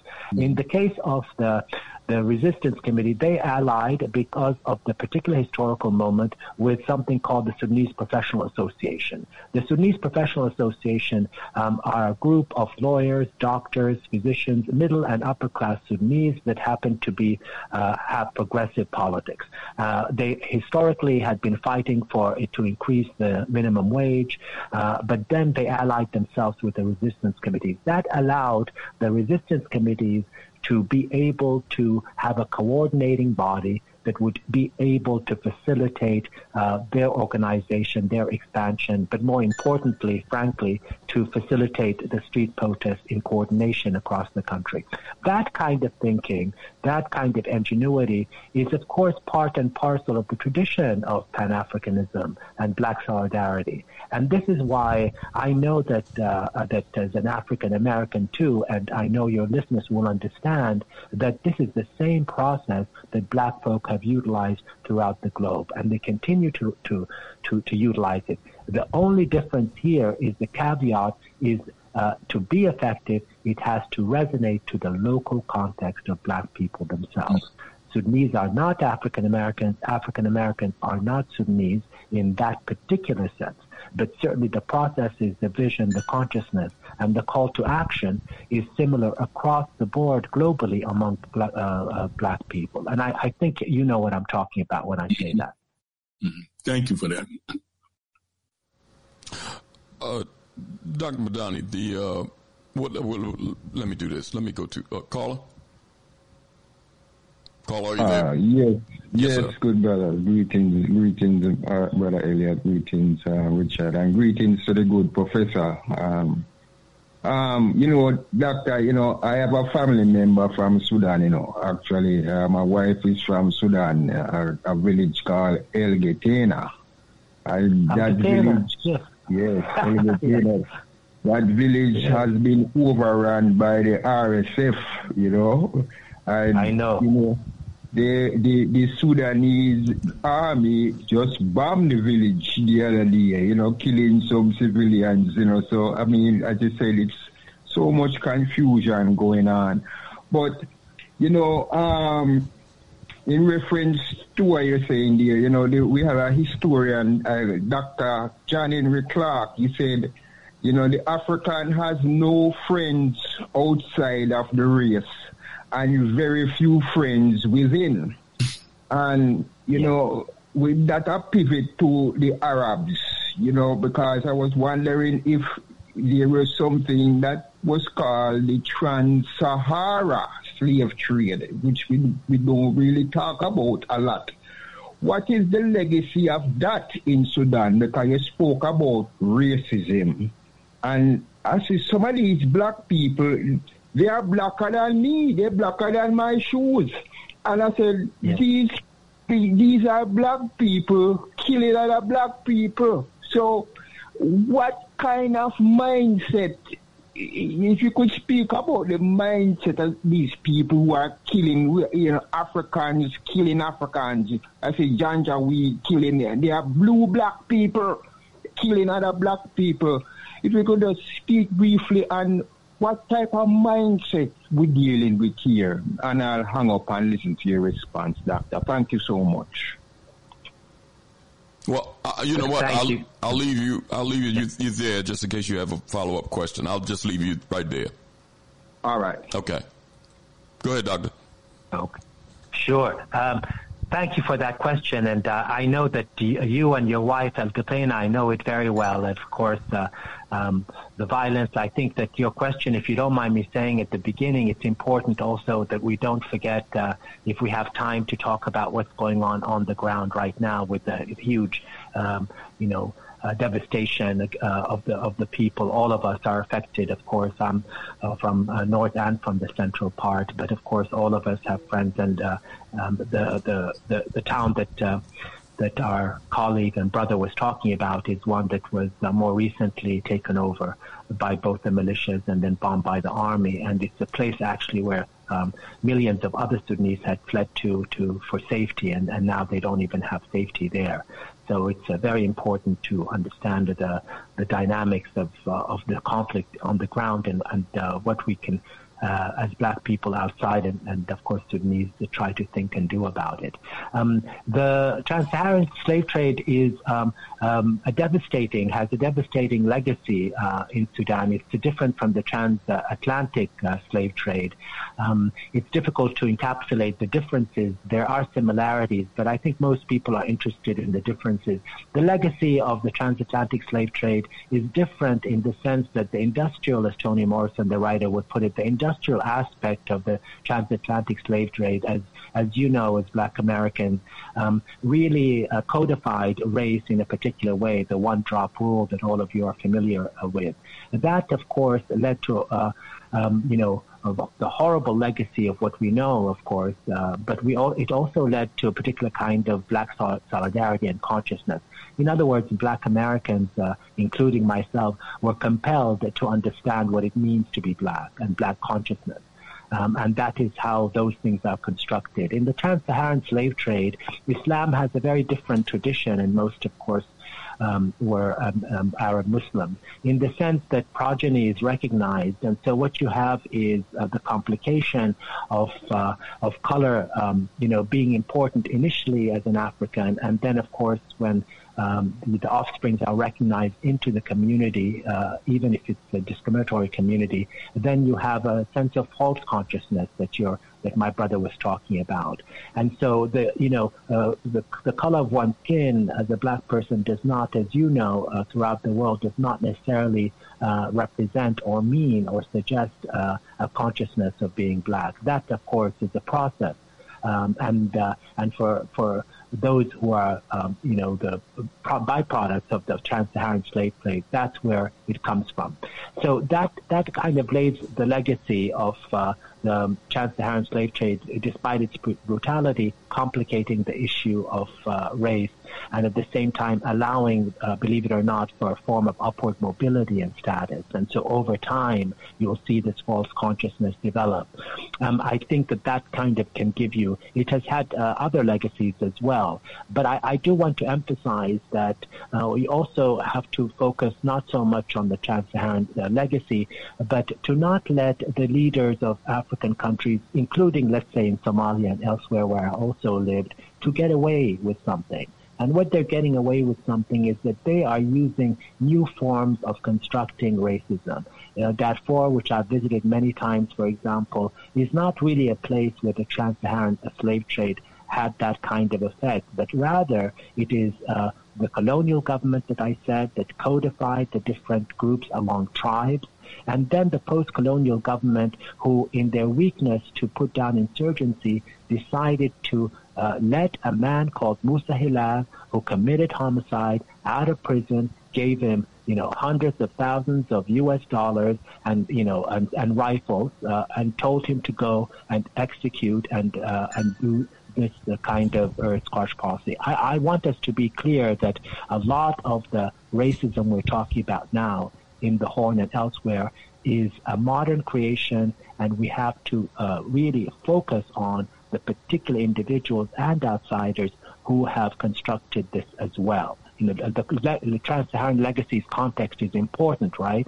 But at the same time, it's important not to um, let uh, let you know the leaders who have uh, utilized this uh, um, to get off the hook. Otherwise, we won't understand similar processes that occur in other parts of Africa where the trans-Saharan slave trade never even uh, transpired. Okay, and that is uh, really important for us to focus on who's the real perpetrator in this modern age so that we can try to come up with a resolution just as the grassroots movements, whether it is uh, in Sudan, in Burkina Faso, in Mali, in the DRC, who have risen up in, in persistent protest to address these issues in a modern sense. And, and, that, and I think that's very important for us to keep in mind. Can I, can I Richard, I, just, I just wanted to see whether he had a follow up. Mm, well, that I, I, appreciate that answer. And before the professor leave, if he could just, you know, say, where do we go from here? Because with these two two generals fighting, and the, it's like the people are, you know, hopeless. So, you know, before you leave, you know, tonight, just where do we go from here? And thank you, thank you so much. Thank you for your contribution. Thank you. And that was basically my my my question. I wanted to, if it, if it's okay, to kind of follow up from the perspective of uh, particularly African Americans. I'm really interested um, in our political um, participation as it relates to uh, being um, some type of support with Darfur or is creating some alliance, and definitely being able to communicate to young people here um, how what is being done by young people there has not only impact but should influence. And so I, I was wondering, is there any thought, um, you know, that you could offer in that vein? Yeah, sure. Well, the first thing I, I would uh, uh, tell um, African Americans is to really understand that Sudan is a black country. I know, you know, sometimes you got to begin with the kind of the, the, the main point. um, and, and, and as an African American, I know what I'm talking about. so, you know, and I, of course I teach Africa, but, uh, you know, I owe, owe my career to African Americans. Uh, but here, what I'm trying to say is that there's a complication. Um, African Americans, because of the, the, this history that I said, and also because of its uh, multiple identities, you know, uh, they may be African American Americans who care, you know, what's going on out there. But, you know, what is this country that some, one day it's Arab, one day it's African, one day it's black? It is called El Sudan, which means in Arabic, the black country. It is the home of Nubia and Kush, and uh, it represents uh, blackness in its all, all its diversity. And, uh, and I mentioned the youth movements who take, are taking it very seriously and taking the guidance, including the non-violent struggle from, from their black uh, brothers and sisters and their history in America. I want black people to understand that Sudanese are black people, first and foremost. And that should not be a question anymore. It's been a question too long. And this is, it got black elites in D.C. confused about even the Darfur situation, and it put black Americans on the wrong side. I'm going to put it plain. you know, that's really important. Uh, after that, I think it's very, very important to really understand that Sudanese now are part and parcel of the black diaspora. You have Sudanese neighbors now. You have Sudanese, uh, you know, um, people in your school. You have Sudanese down the street. You know, uh, those you, you can help them just like you know you help Jamaican your Jamaican brothers. Like I know my Jamaican brothers and sisters have helped me in my life. You know, but you know, and so uh, and I've tried to do to do the same. You don't have to be in Sudan. You don't have to be elsewhere uh, to to know a Sudanese uh, right next door, you know, in your school, in your university, uh, in your workplace. You know, talk to them about it and, and show them your solidarity because it's a situation where uh, Sudanese need as much solidarity as possible. Because the real scenario for the future is to make to to enrich and continue to support Sudanese civil society and the young people and the resistance committees. So Sudanese in the diaspora are raising with their uh, black brothers and sisters in New York uh, thousands of dollars to send to the resistance committees. Uh, the Sudanese, um, you know, doctors union um, is uh, working with, um, you know, the uh, black uh, black doctors union in Canada, and we've raised some money for the Sudanese, you know, doctors union that that sends money and aid directly to people actually working in Sudan. So I I understand more than most how devastating this conflict is, but it's very important for black folk and black Americans to understand that this conflict is one that can be explained. Every war in Africa actually ends, and Sudanese society will endure and survive. Um, but that uh, uh, by even by itself, but you know, just like in Rwanda, just like in Sierra Leone, just like in Liberia. But this is the time for Black Americans to be like, you know what? I wish I was giving uh, when the Liberia conflict occurred. Maybe you know, uh, their their their young people would be in a strong position now. Maybe I would, I should have shown more solidarity to my brothers and sisters during the awful war in Sierra Leone. And why didn't I push harder for intervention in Rwanda when all, when a million of uh, you know black folks were being killed? You know, what is my role in in in uh, in, in Congress? I mean, do I have a voice? Right now, uh, the United States is taking the conflict in Sudan very seriously, very seriously. It's the third most important foreign policy uh, uh, uh, priority. Yet, Black Americans are not intervening to give their voice. Um, you know that's really key. Already, uh, the for the you know Blinken, um, Antony Blinken has uh, you know, sanctioned individuals in Sudan. Uh, the United Nations Secretary General said it's the worst conflict uh, in, in, on the planet. Uh, but you know, we need Black American voices uh, to intervene because in this country, in this situation, unlike the Middle East and elsewhere, you know, people will listen. You know, uh, senators and congressmen will listen to Black Americans because there's no one else speaking. You know, when Black Americans say, we want this war stopped. You need to do something more about it. Uh, they will listen because the, the you know uh, it doesn't have other special interests competing with it. And so I'd like you know to I know people are busy, but I'd like, like Black Americans if when they're thinking about foreign policy right now to make Sudan the top priority to make Sudan. So when they're, you know, voting, when they're going to, con- you know, know their congressmen or even local officials, you know, you know, ask a question about Sudan just ask a question about Sudan. You know, you, you, you'll be surprised how much that would help Sudanese and the, and the youth in the country. Thank you. Let, let me, uh, go, let's go to uh, 215, 215. Good evening, Brother Elliott. Good evening, Brother Richard. And assalamu alaikum, uh, Dr. Medani. How you doing, my brother? Alaikum assalam wa rahmatullahi wa barakatuh. How are you doing? I'm doing fine. Our praise be to Allah. You know, Dr. Medani, I just want to say this to you. You know, I'm, I'm so I, I'm just so filled up right now that Brother Elliott and Brother Richard have you on tonight. Cause you have such a vast knowledge of Africa, Islamic African connection, and and just you know African geopolitical affairs. I mean, I think you know you you you you, you speak from a perspective that is so vast. You know what I'm saying? It's just and it's just beautiful because you know oftentimes, Dr. Medani, you know, America is always pretty much on the wrong side when it comes to you know foreign policy throughout the Islamic African world. They're always on the wrong side.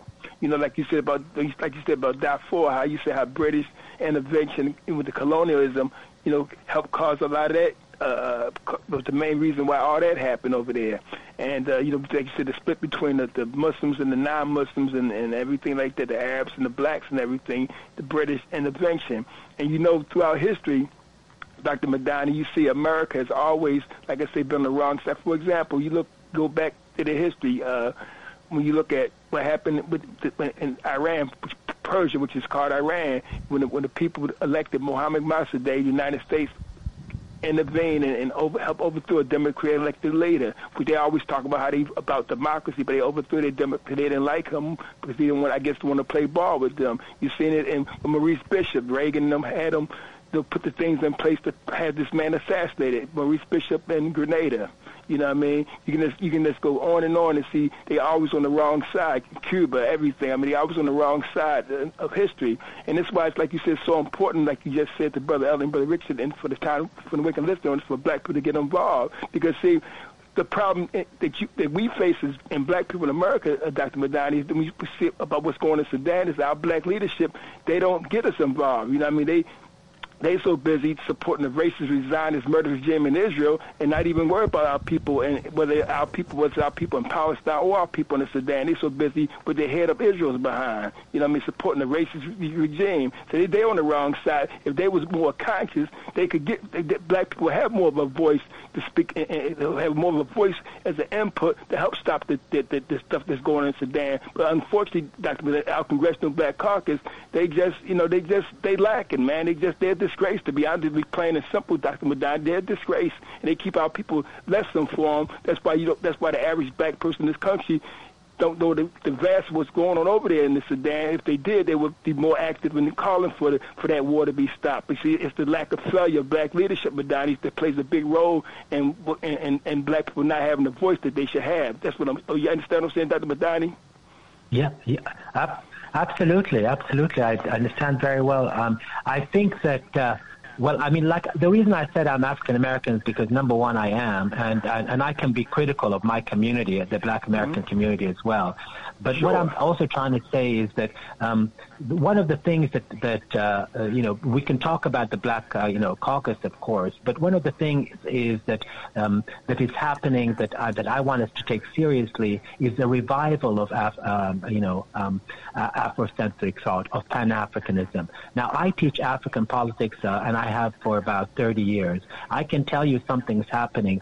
Young Black people, young Black Americans are interested once again in Pan Africanism. Africanism. They are. Okay. Now, the problem has been that there's been a period where it has been discounted, right? Mm-hmm. That generation was too idealistic. That generation is too radical. That, that's not workable, you know? We got to be practical. Um, yes. You know, uh, and what's happened is that that's been it's been taken out of the curriculum of, for for young black people. You know, people. Uh, you know, st- st- when I was uh, younger, right? I'm reading about Malcolm X. I'm reading uh, Du Bois. I'm reading Nkrumah. Uh, everyone was doing that. You know what I'm talking about, right? Yes. And yes. and so there was there's been a period. You know, so um, it's you know we can talk about the Black Caucus. We can talk about this, but I want to hone in on your point about you know um, that kind of lack of knowledge. You know know, uh, you know, you talk to Black Americans about Sudan, they may they may be sympathetic, but they think it's too complicated. Well, it's not exactly. too complicated. Yeah, right. Uh, I mean, I just explained it to right. you in about right. half an hour.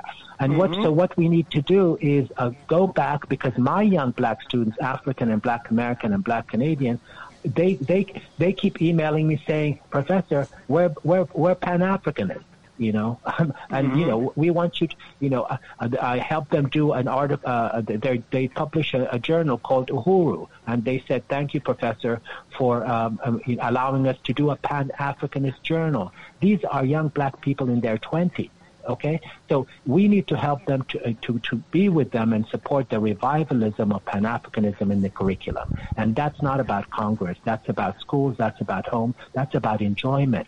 You know, it's not just Black Americans, you know, helping mm-hmm. Africans. Mm-hmm. I, I want Black Americans to know, just like it did in the past, Africans can help you. You know, you know, knowing about Africa is a beautiful thing. Traveling to Africa is a beautiful thing. You know where Africans are the most generous people, and yes, so you know, uh, you, you, know they are. You know, when when push comes to shove. But it's not just what Black Americans do um, to for, for Africans or for people in Sudan. It's what the, the Pan Africanist leaders envisioned from the beginning, and that is what Africa can do to you, you know, just like Yes, the sir. you know Harlem Har- Harlem Renaissance poets and Mhm. everyone else. Uh, you know, and that's how the black culture arose. The pleasure, the joy, and the nourishment that Africa can provide for Black Americans. We need to return to that because that's what agree. young people want. You know, so we focus we focus on that first. And I agree with you, Dr. With that, with that agree with you because, like I said, uh, like I said, like I said before, it's important, like I said, we as black people make sure our children get that because you know in the schools you got a, a pretty much a ban on anything. You got these politicians, both Democrat and Republican, with a book ban in the books and ban of any kind of you know cultural uh, thought. So it's definitely important that we emphasize whether whether we have, whether we have to use the churches, the mosques, the masjid, the synagogues. We have to make sure important that our young people have that voice. So I, I definitely agree with you on that. And uh, lastly, and, and lastly, Dr. Medani, again, like I said, uh, you know, our people definitely need to be need to understand how how to make that connection. And you're right. I went. I had the honor of visiting Ghana.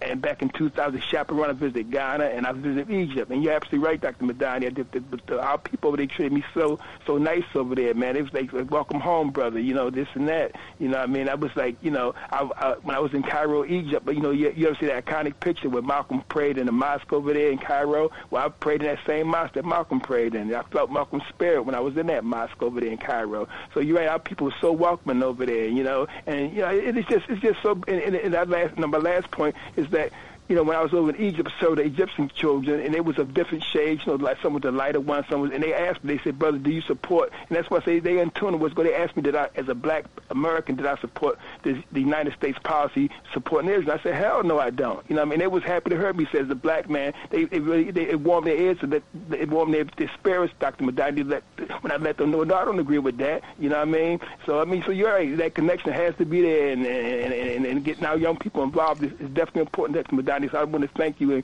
closing. I just want to thank you for your for your time tonight. And, and Elliott, put me on mute and I'll listen to the rest of the show because I said, I love your vast knowledge of, of, the, of the connection between Africa and Islam and everything else and stuff that between Arabs and non-Arabs. So I just want to thank you for your time, Dr. Medani. Thanks, Brother Elliott. and Thank, Brother thank you, sir. Thank You're you, sir. My pleasure. Mhm. Thank you. Thanks All for, the best. to you. thanks for your contribution. Thank you.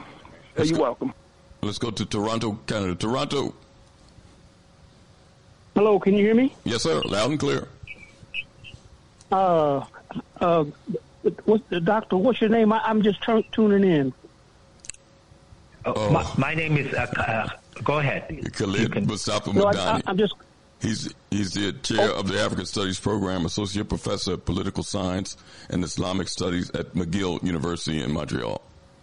Oh, Montreal. Oh, okay. I'm I'm I'm living in Toronto, and I'm originally from uh, uh, from well, I was born in Louisiana, but I wanted to say that I want to ask you a question, uh, and then ask ask ask you a question, and then I want to say something. Uh, who was the first leader of, of, of, of the Sudan in 1956? I think his name was Ishmael Al Azman. Am I correct in saying that? Uh, um, uh, Ismail al-Azhari. Ismail al-Azhari. Yeah. Oh, oh, uh, he, was- uh, I'm sorry. He was a. Uh, go ahead. I cut you off. So sorry. Uh, th- that was the, serv- the first uh, democratic elected leader, and then the first military leader was Ibrahim Abboud. Well, the first uh, uh, uh, uh, democratically elected leader, he was almost as dark as Kwame Nkrumah. You know, a lot of people uh, think they were they they, they were uh, they, their independence was on January first, nineteen fifty six, and a lot of people always talk about Ghana being the first, uh, I guess, sub-Sahara African country. Uh, that's that whole division. I never believed in that division thing between North and uh, you know sub-Sahara Africa. Sub-Sahara Africa. Uh, I wanted to ask you, you know, ab- ab- about him. Why why isn't it that uh, people uh, don't talk about him? Oh, no, well, people talk about him a lot uh, in Sudan, um, uh, but uh, oh, no, and- oh, I'm talking about here. I'm talking here. I'm, I'm, I'm glad. I'm glad to hear about Sudan, of course.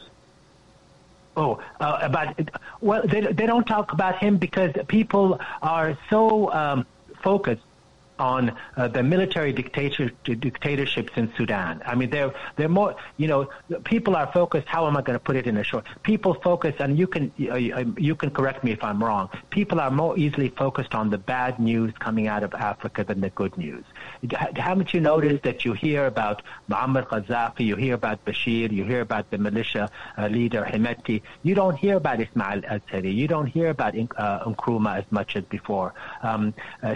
You don't hear about Amilcar Cabral. You don't hear about the people who, uh, you know, um, whether you like their politics or not. As a professor, I like I like their ideas. These were deeply smart, intellectual, Pan-Africanist uh, Ismail Azhari was one of them. He was someone who um, not only was the first uh, elected leader in Sudan, but he was the leader who came from an elite family, defected from it. It's one of the families that the British colonialists uh, tried to, uh, to, to utilize, and he decided that you know we cannot uh, have a political party that is based on those traditional elites that were dominated by the British colonialists. Instead, he formed a party of, of educated people um, you know, from the universities, from, you know, doctors, lawyers, and he felt that that uh, would be a, a, progressive way to actually uh, administer and rule Sudan that would be independent from uh, external powers.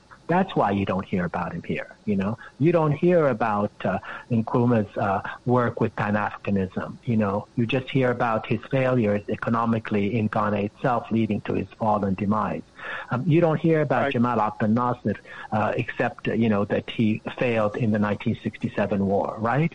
Uh, we have to go back to people's ideas, you know, um, and um, and I, I say this personally because, um, you know, W.E. Du Bois in 1962 uh, contacted my own grandfather and asked him to, to work with him on the African, uh, Africana Encyclopedia.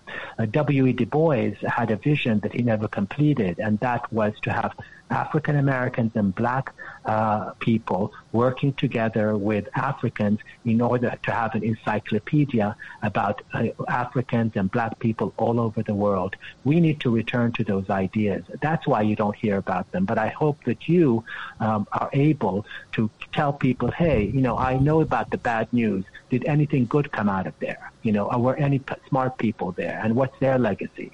Because people in Sudan understand Ismail al-Azhari's legacy. I was just in Egypt talking to his uh, cousin and his daughter, by the way. so uh, I want mm-hmm. you to mm-hmm. keep that those those those people in mind, not only in Sudan but throughout Africa. It's not all bad news. It's never been, and that's not our legacy. Let me tell you this, then I'm going to hang up. I was in Ghana, and I was trying to get a visa to go to uh, uh to Togo, and the brother that was looking at, at, at my passport, he bust out, he burst out laughing, and he started laughing, and I was and I was looking at him, you know, you know, like what's so funny? He says, he says, brother, he says, you know what you need to do is you need to take this passport, throw it away, and just stay in here and live with us. He said, because you know you you you you look like one of us. He said, but it's the only thing you can't do. You can do whatever you want to do, uh, as long as you don't kill anybody. If you kill somebody, you got to go. But other, as long as you don't kill anybody, as long as you don't kill anyone, you can stay here forever. that's that is that's what he that's that he but he told me take that passport throw it away he looked at the passport he he fell out laughing well, what he's trying to tell you is that Africans understand the difficulties and pain in living in primarily white societies and racist societies. What he's he's telling you in his African way that you're always welcome to come if you want to feel better about yourself and if you don't have yes, you know don't have to worry about other people. That's why African Americans have always gone to Africa and they deserve to go to their continent when, whenever they want. So when they land in the airport, you know people will be just like them, you know, and every black American deserves that experience at least once in their life. Thank you for your contributions. Thank you. All right. Thank you. Let's go Bye-bye. to let's go to New York City. Greetings, brothers. This is Brother Maurice. How are you doing today? How are you, sir? Good, good. Uh, I was just thinking about it. I was listening to the professor, and again, you know, um, I want to thank you and Brother Richard and the Time for Awakening uh, the show for you know always bringing on intelligent people like the professor to break down the things that we don't understand. I thought it was very important that he he made a statement when he talked about Sudan is he said it's African, you know, it's black people there. And I always wondered to myself as I even listened to Dr. Ben and other people talk about the trips that they took, a lot of people would be going to like like the the brother from Philadelphia said from they would go to Egypt or they would go to Ghana. But they don't do a lot of traveling or people mentioning anything going to the Sudan. And it made me wonder because I remember from one of my teachers telling me, he was like, there's more pyramids in the Sudan than they are in, in Egypt. Um, I don't understand why there's never anybody ever talking about traveling to the Sudan. And I said maybe is that is, is that because there's a narrative that is not black, that that um, there's a misunderstanding about that. I'm just wondering, Professor, about that. I think so. I, th- I think there is. You know, the narratives are very important, and how we, you know, uh, absorb information as black people is important. We should always just always absorb everything with a question. Um, there is some uh, good reasons for it because the colonial experience in Sudan is a little bit different. It was once uh, both uh, uh colonized uh, at the same time by the British but administered by the Egyptians. And it also has a very, very close um, you know, tie to the Arab world, which, uh, you know, that uh, we are also very proud of, you know, as people from the global south because of our very close kin relations uh, across the Red Sea, you know, uh, and there's no reason uh, to uh, shy away from that as well. I mean, that's kind of an objective, uh, you know, reason. Um, Ali Mazrui, the great African political scientist from Kenya, uh, from Mombasa, Kenya, who passed away a few years ago, who is one of our best scholars in of Africa and in in the black world, uh, said uh, always used to joke with me and with everyone else, uh, saying that Af- uh, Sudan has a triple heritage. It is African, Muslim, and it's Arab. And that's a reality. Uh, and that is something that uh, it's very important for black Americans to understand. Um, you know, we are, as black Americans are too, uh, coming from uh, multiple heritages. Um, and in the case of Sudan, it's uh, that triple heritage. You can say that about every African country as well. That doesn't exclude, and we have to rethink what we mean by blackness in that sense in Africa. That doesn't exclude that these are countries that are not uh, foundationally linked uh, to the black world. Um, and, uh, and that really is important. And, and we're linked uh, through history, through ideas, uh, and we're linked uh, through a real sense of solidarity, and we're linked in opposition to imperialism, colonialism, and racism. And so, you know, understanding that Africans come from multiple heritage, but they're still black, is what I'd like black Americans to really uh, take to heart. Because then when they hear, oh, this Sudanese is talking, you know, that he's an Arab, whatever, um, you know, understand that uh, in that situation, he is experiencing uh, this other heritage he's got. And finally, I want to say that uh, black Americans are teachers. You know, I think black you know, as, as African Americans sell themselves short because they don't understand that they um, created, originated, and consolidated the very idea of the possibilities and progress and beauty of blackness. You know, you have to share that with Africa. Africans, you can't go and and uh, and you can't, you know, pre- think that Africans are going to get the gift, that gift, before you give it to them if you if you know what I mean. That's you know that's one of the many contributions that African Americans have given to the black world and to Africa. But you got to share it. You know, people. You know, people don't don't. Not everyone knows it. I I was taught taught taught uh, given that gift as a as a young person by black American friends when I was in the university. You know, uh, I'm talking to you like this because black Americans taught me you know, you got to teach Africans about, you know, what what it is being black and why it's uh, such a great thing for them. Nothing to, to, it doesn't take away from them; it gives them. So uh, I want to just emphasize that for you. One of, one of the things I do want to just mention, Professor, that's concerning me is that I see a lot of uh, black professionals and intellectuals from America on the continent of Africa, and they're really pushing this narrative, uh, this at, of about capitalism and stuff. And and I don't want people to look at the continent because remember it's a continent, it's not a country. A lot, a lot of people make that mistake. That that that capitalism will be the savior for Africa. We've seen that here in America, and we've seen that on the other end of the process, there's always somebody that has to suffer, and we were the people that had to suffer. So I'm, I'm concerned as, as I'm listening to a lot of people, uh, these these uh, organizations that are you know that are participating in AGOA and all these organizations and meetings that are happening with the United States with African nations and things, and the the the the, the narrative that I see on TV, specifically pertaining to BRIC, um, and how they're trying to push back against the the American dollar and things of that nature. I just, you know, I'm concerned that capitalism is trying to get, it's already got its foothold. We already see what it's doing in the Sahel and how these countries are fighting back.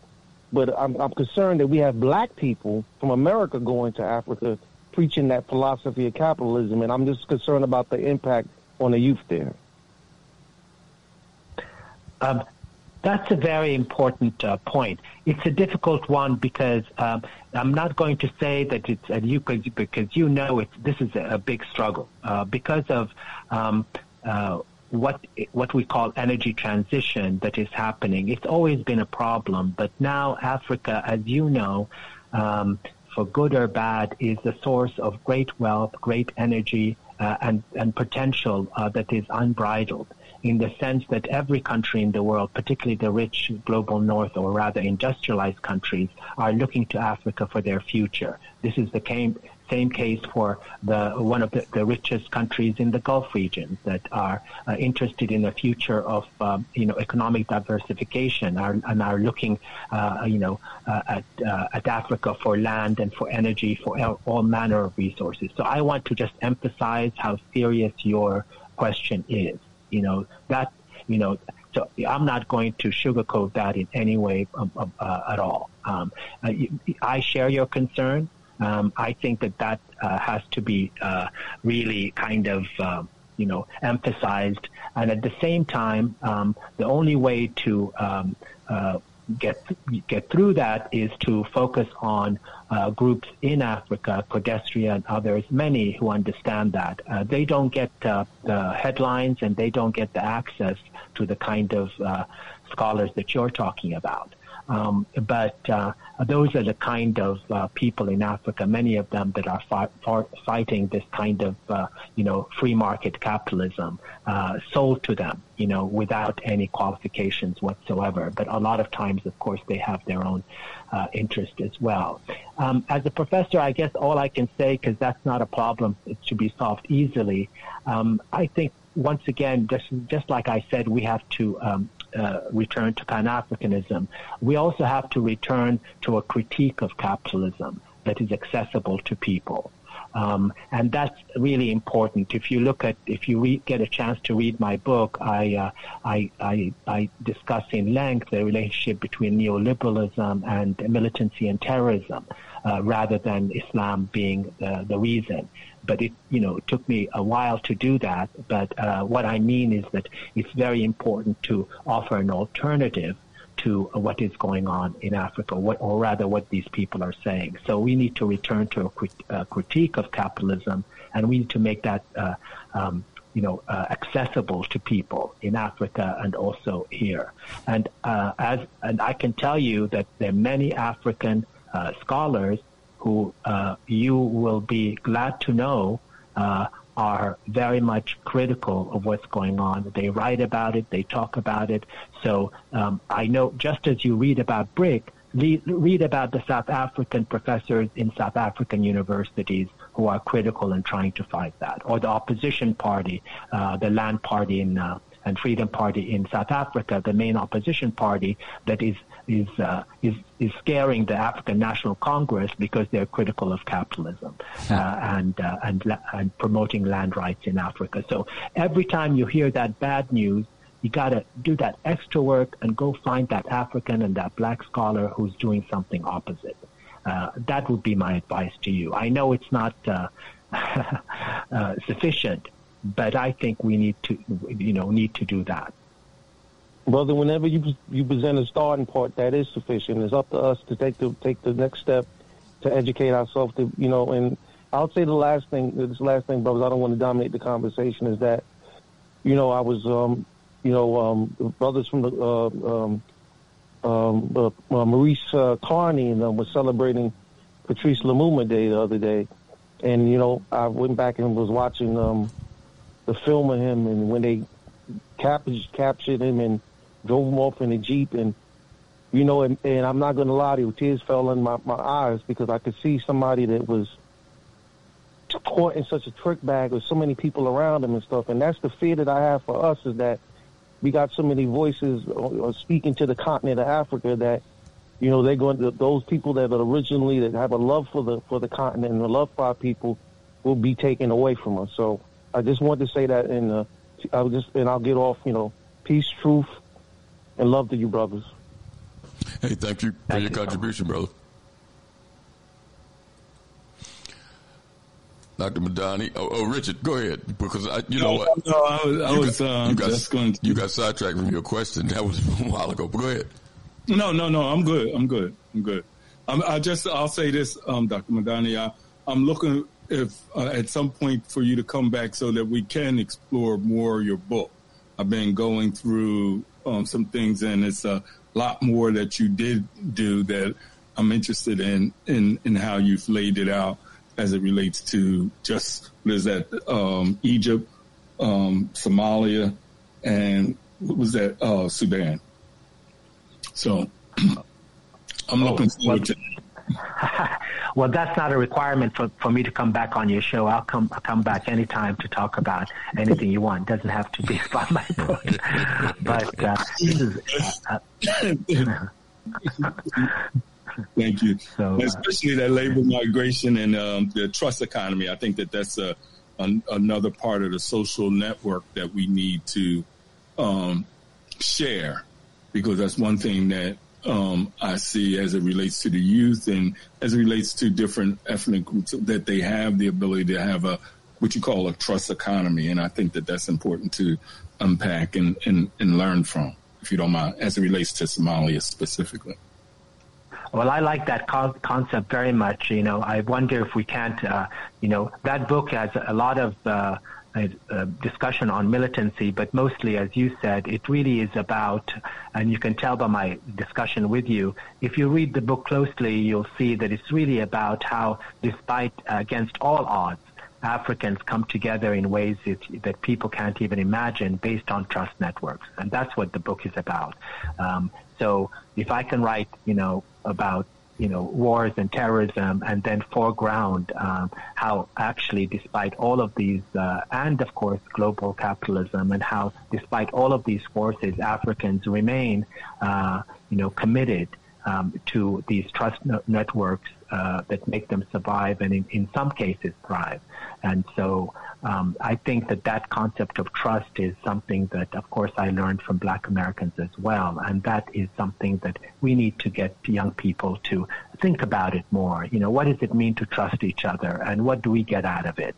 You know, um, just that simple question, especially for young black people, to be like, you know, why have we lost lost trust in each other, and and uh, and how can we rebuild that? You know, what you know, what what would what would we gain from building the kind of trust that uh, that our uh, you know our mentors put so much hard work uh, in in building. You know, because uh, it didn't come for free.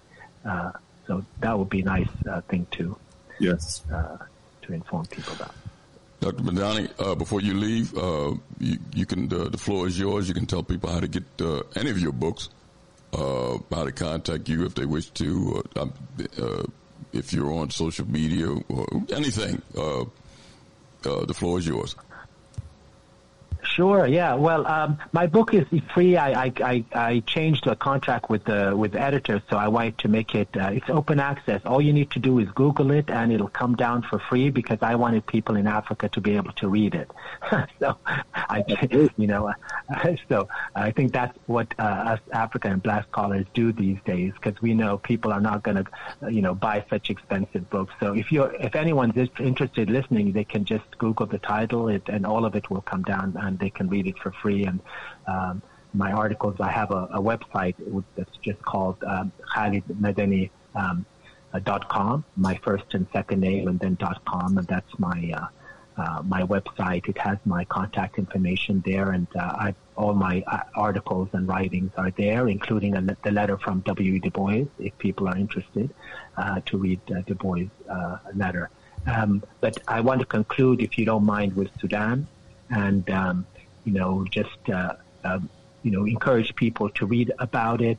believe it or not, the more that it's in, in the news, the better it is for Sudanese and um, the resistance committees and others are trying very hard. So any way that anyone can um, help, uh, you know, Sudan, whether it's through you know speaking about it, uh, fundraising. Um, um, I am on Twitter and Facebook, especially on Twitter. Uh, we, we we do a lot of fundraising for Sudan to send to people there, and that's uh, the, the the best thing we do is to try to maintain, you know, and help people um, as they go through this uh, this horrible uh, war. So, um, but mostly just to get the word out on Sudan, so uh people can um, can keep focused and, and support uh, support uh, our people there.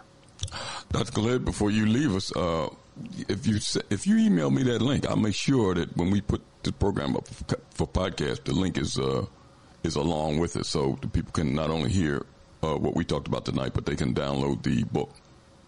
But I'll, I'll, I'll, oh yeah, and it has yeah, it has all my interviews. So there are many, many that I upload, I put there. So if they, if people want to uh, know more details about Sudan, or I've done interviews with uh, on uh, you know African television. We we do interviews together on Pan Africanism. That kind of stuff is all there on the website. Just a, a, quick way for busy people to learn about Sudan and Africa. They can. I'll send you that website. So Good. I know Great. people are, have a busy day, but uh, they can just click and and uh, during their lunch hour.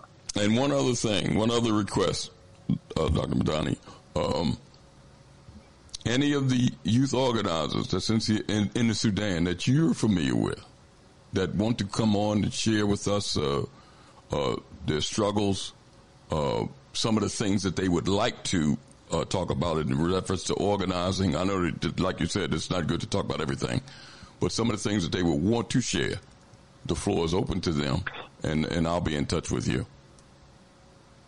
Please do. I think that it, it uh, I'll, I'll, I'll see about that, but I, there are definitely organizers, uh, my friend, who had to leave, who are in Egypt, they're in America, they're, they just left the war, and those would be great people because they just came from there, and uh, it's safer for them to be able to speak to you. So, uh, you know, I'll send you those names. I think that would be good too. Great. All right. Thank you, sir, for being with us. Talk to you again soon. Okay. Thank you very much. Okay, you take care now. You too. Listen, we'll be right back.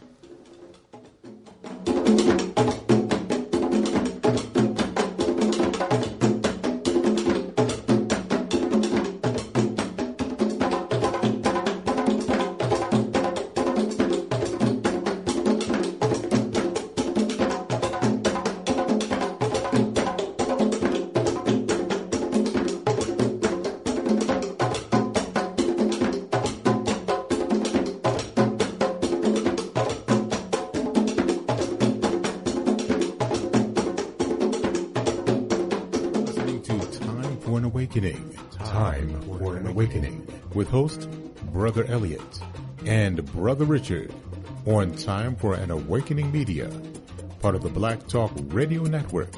For podcasting or live program scheduling, hit them up at timeforanawakening at gmail.com. All Insurance Incorporated, an African American owned and operated insurance agency and business for over 20 years, located at 231 Southeastern Road in Glenside, PA, with other offices in Germantown and West Philadelphia. Call now for commercial insurance quotes, homeowners insurance quotes, automobile insurance quotes, notary and tax services, representing over 15 major A-rated insurance companies, offering a discount on all notary services when you call in for a free quote. Call this number 215 215-885-2444. That number is 215-885-2444. 215-885-2444. All Insurance Incorporated. Electrical Inspections provides electrical inspections for realtors, licensed electricians, and homeowners. Licensed and insured underwriter, serving Philadelphia and surrounding area. Call today, 484-268-9837. Escape the digital plantation. abibitumi.com, abibitumi.tv, abibitumitv.com, abibitumi.store are here for you. You are ready to be free of non-African social media. Don't run from danger, run to safety. abibitumi.com is here for you. You are ready to be free of digital plantations to control your own products. abibitumi.store is here for you. A B I B I T U M I. Black Power. A B I B I T U M I. The only word you need to know to join your global Kometiu black family, to join your interconnected Kometiu black communities. Escape the digital plantation now. at abibitumi.com, at abibitumi.tv, at abibitumi.tv, at abibitumi.store. We are here for you.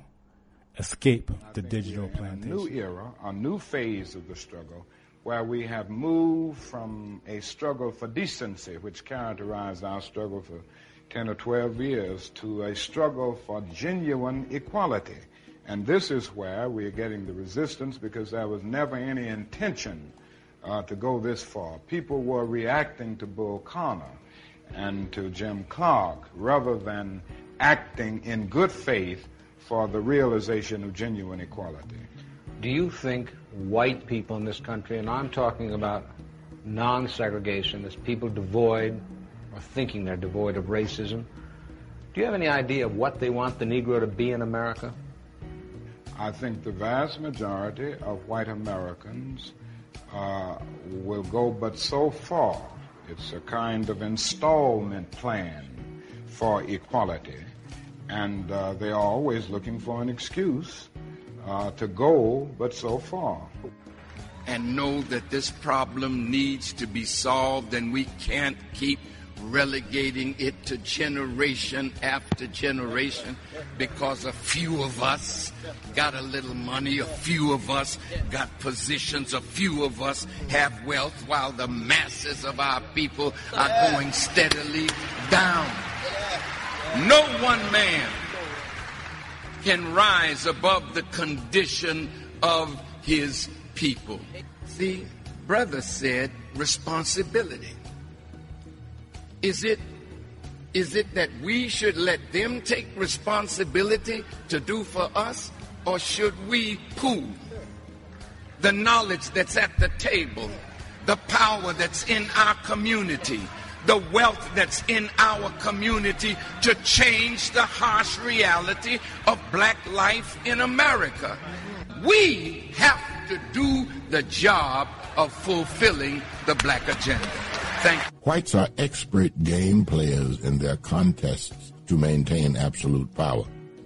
One of their time honored gimmicks is to point to individual blacks who've achieved recognition. But look at Ralph Bunche. Think about Lena Horne or Marian Anderson. Look at Jackie Robinson. They made it as one of those who has made it. I would like to be thought of as an inspiration to our young, but I don't want them lied to. Name them for me. The examples of blacks who made it. For virtually everyone you name, I can give you a sordid piece of factual information on how they have been mistreated, humiliated. Not being able to fight back is a form of severe punishment. I come here tonight and plead with you. Believe in yourself and believe that you're somebody. As I said to the group last night, nobody else can do this for us. No document can do this for us. No Lincolnian Emancipation Proclamation can do this for us. No Kennethonian or Johnsonian Civil Rights Bill can do this for us. If the Negro is to be free, he must move down into the inner resources of his own soul and sign with a pen and ink of self-assertive manhood his own Emancipation Proclamation.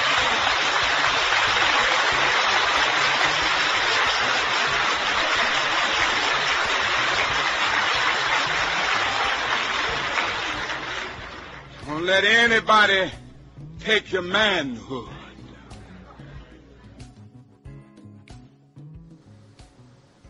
For an Awakening is a proud part of the Black Talk Radio Network, the number one independent black digital and podcasting platform. Welcome back to Time for an Awakening. It's 942. Uh, Richard. Yep. You yep. know, it was an interesting conversation with our guest this evening. Oh, yes. Uh, def- definitely helpful. Uh, you know, he only has reiterated with several uh, folks, professors that teach on the continent and here, reiterate what they've been saying, Richard. And and he said it that these, these types of organizations and uh, uh, uh, uh, organi- organizational gatherings, I'm sorry, have been going on in several African countries. You heard him say it, Richard. Right. And it's based on a resurgence of Pan Africanism. Mm. Now, here in the United States, you have some of our people running around talking about Pan Africanism as dead. Right. So there's something wrong with that picture. When the youngest population on the face of this planet that is black, it's a resurgence of that on the continent. And here in the diaspora, you got a percentage of people that's running around talking about these values, which come from our people. They weren't European values imposed on them. These values that come from our people is dead. Mm. So I'm just putting that out there for our people to consider because you hear some voices among black people repeating this this type of stuff. So consider some of these men that are active, not only teaching, but watching some of these young activists in several of these countries. You heard him talking about in Canada, the, uh, the, the blacks that are living there with the same response. You heard him, Richard. Right. So, you know, that's something for our audience to consider. Because some of these conversations you might not hear on other black media, and, and I'm talking about popular black media, and these conversations need to be had. Period. To offset some of this foolishness and propaganda that you may see on the 11 o'clock news or on some of those uh, talking head shows that come on on Sunday on the different networks. Richard, before we go, you know, he made mention of something earlier when he talked about the vestiges of colonialism that have been left, and their their uh, objective was to have players work in their behalf. In fact, you mentioned it on the program months ago when you read from that book, and I Mhm. forgot the, the passage of that book that you read. Uh, when they uh, suggested that they have black people that as do that, that are proxy for their uh, government. Right. You remember when you talked about that, Richard, and read those passages. It's uh, now, um, and I reached out to uh, Dr. Quao, Ericana Chinabara Quayo, to come on the program again. I just reached out to her today, communicated with her, because her, uh, Dr. Quao, uh, Professor P.L. Lumumba, and another gentleman was refused uh, to speak to the young people in Ghana. Richard, you were aware of that because I think you sent me the the the um, the uh, you know the the uh, the statement or press release or whatever, showing that they was refused entry and their students had invited them. Right. And uh, but I see here on January nineteenth that somebody else wanted to talk to young people and they were welcomed in Ghana. Now, keep in mind, Richard, that our guest, Dr. Uh, Medani, said that the problem on the continent now not only is the vestiges of uh, colonial rule and interference from the United States and the former colonial power, but the blacks that are in power that are operating in their behalf. You heard him say that problem there. Right. Now, let me share with the listening audience this. This is uh, January 19th, only a couple of days ago. The, uh, and this was from the, uh, the government website. Administrator Regan to highlight equity and youth leadership in visits to Mozambique and Ghana. Uh, that was the head of Washington. This weekend, EPA Administrator Michael S. Regan, now he's black, will travel to Mozambique and Ghana to build partnerships and share solutions on a range of environmental priorities. Administrators uh, Regan's mission to Africa responds to President Biden's call to action at the 2022 U.S. African Leaders Summit to expand substantive and meaningful, uh, meaningful partnerships with African countries, with African countries, institutions, and people across the continent. I'm thrilled to be representing the Biden Harris administration on this mission to Africa to further long-standing and enduring relationships between the United States and this thriving continent. The EPA Administrator Michael Regan uh, stated, Mozambique and Ghana are important partners in our collective work to ensure that economic development and environmental protection go hand in hand. While in Africa, Administrator Regan will also meet with youth leaders in both countries to learn about their efforts to confront global challenges uh, and environmental justice in Ghana. Administrator Regan will be joined by Derek Johnson, President and CEO of the NAACP. uh, Johnson states the NAACP applauds the administration for taking the necessary step to advance climate change on a global scale, says Derek Johnson, uh, CEO and President. We have long advocated for the centering of black voices in all conversations about climate, as our di- diaspora stands to be the most impacted by the increasing extreme effects of the climate disaster the world is facing. The NAACP looks forward to supporting the cultivation of these crucial partnerships and advancing the priorities of black and frontline communities in the United States and abroad. Now, Richard, um, they're going over there supposedly to talk about climate change, Mm-hmm. and they're meeting with the youth. Right. And two weeks ago, uh, two people from the continent that are staunch activists was refused a meeting with youth. Right. Now, uh, I didn't know that Derek Johnson was an expert on climate change, Mhm. But he's going over there representing the NAACP. Both of these men are millennials, right? Representing the U.S. government. Now, let's keep this in mind before we. Uh, I'm coming down the home stretch here, and I want to read something here. Hello. Yeah, I got it. Okay. I wanted to read something here. And this is from the uh, White House fact sheet.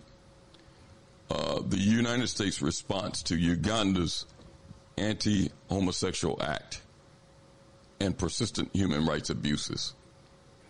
And this was December 11th, almost a month ago, a little over a month ago, uh, that this was put out and it states uh, about the you know when Uganda passed those laws that the government is putting Uganda on restricted, you know, on the restrictions. Mm-hmm. Uh, restricting entry to the United States on December as of December fourth, says Antony Blinken. Uh, hold on a second. Let me hold on. I'm sorry. Restricting entry to the United States uh, based on uh, uh, this visa restriction policy under Section 212. The sanctions going forth on no, on December 8th uh, by executive order uh, because of the cruel and inhumane uh, and degrading treatment and punishment of Ugandan citizens in reference to that law. These are different points under the sanction. Ending eligibility for the African Growth and Opportunities Act. The U.S. Trade uh, representative informed the government of Uganda that they will lose eligibility for the African Growth and Opportunities benefits on that go into effect January 1st, 2024 due to gross violations of internationally recognized human rights. Uh, reducing support for the Ugandan government, uh, ending the business advisory, uh, and issuing the travel advisory. And also, um, the United States has supported uh, implementing the World Bank, uh, informing the World Bank as far as lending policies. The United States has supported the World Bank's actions to require uh, additional measures to promote equal access and benefits of bank supported projects in Uganda and protections for vulnerable groups, including the LGBTQ community. So they won't be getting loans from the World Bank. Mm-hmm. All these uh, sanctions went into effect in December. Right. Now, according to uh, African News, uh, a published report in African News, uh, Uganda staunchly criticized. The header says Uganda accuses U.S. of punishing, uh, of pushing a LGBTQ agenda using aid after a new round of sanctions. It says Uganda staunchly criticized uh, on Wednesday, December 6th, the United States' recent expansion of visa restrictions and, and other restrictions on its officials interpreting that this is an attempt by Washington to enforce an LGBTQ agenda in, Africa. Uh, these new sanctions uh, unveiled earlier this week target Ugandan uh, Ugandans who are not formally identified, according to the U.S. They are responsible for the undermining democracy and supporting marginalized groups, including the LGBTQ uh, community. Mm. Um, speaking to Reuters, uh, the president of Uganda said, "Why don't they impose the same sanctions on the Middle East countries, which have the same harsh or harsher laws against LGBTQ?" He said, "If they desi- if they deny our visas, then we will go elsewhere to visit. There are many beautiful places to visit in the world." Now, these sanctions was imposed, Richard, based on the, uh, and they said that they wouldn't benefit from this, um, uh, and let me pull that up again. The uh, the the uh, the money that was coming out on on January the first of 2024. Now, let me, this last one, I'm going to read this one here. It says Ghana Parliament unanimously passes an extreme anti gay bill. This is in Ghana. The Parliament of Ghana passed an extreme anti gay bill on Wednesday, which is set to tighten laws against the members of the LGBTQ community. Ghana's 275 members of Parliament unanimously passed a bill known as the 2021 Promotion of Appropriate Sexual Rights and Family Values Bill. This bill criminalizes the promotion, advocacy, funding, and acts of homosexuality, and stiffens prison terms up to 10 years in prison uh, for LGBTQ advocates. Moreover, the bill seeks to withdraw health services from this community, including HIV medication. so this law has already been passed in Ghana, Richard. Uh-huh. But we see that Michael Regan, along with Derek Johnson, have went there to tell Ghana that they will be entitled to some money, environmental money, under this same program. Right. Richard, uh, you could see clearly that there's strings attached. And if you have an African leader that refused admission to other African leaders to talk to the students that invited them, but opens the door to Michael Regan and Derek Johnson to represent the United States government. What is that saying about that leader? I think that kind of coincides with what uh, uh, Dr. Medani was talking about tonight on the program. Mm. Yeah, sounds it sounds like. I just wanted to uh, share that, uh, you know, with the listening audience. They can kind of uh, look at because, as far as I know, they're over there now. So I guess when they get back, they'll have something to say about their trip. Mm-hmm. Yeah. Richard, before we leave, uh, let me give a lineup on time for the Awakening Media Mondays, Wednesdays, and Fridays, 11 a.m. to 1 p.m. African Perspectives with Brother Oshi. Always interesting topics and dialogues on African Perspectives. That's Mondays, Wednesdays, and Fridays, 11 a.m. to 1 p.m. Later on in the week, on Thursday, uh, from 7 to 9, Mississippi on the Move, Brother Patrick Lumumba, and the Black Liberation Movement in Mississippi, Brother Patrick Lumumba, Brother Rodney Lowe, Dove Sack, uh, Sister Crystal,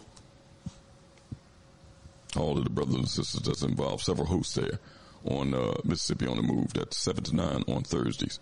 On Fridays from 8 until Time for Awakening, from 8 until, and on Saturdays from 7 to 9, the Elders of Sankofa with Dr. Janine James as host. Then on Sunday, Time for an Awakening is back from 7 until. I want to thank everybody for listening to the program this evening. Lively discussion as always, and we'll be back on Friday, Lord willing, to continue on this path towards an awakening. Peace. Peace.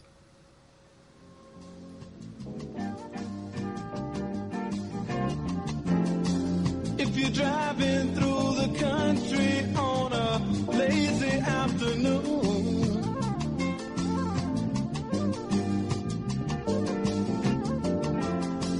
or you're watching your children playing after school.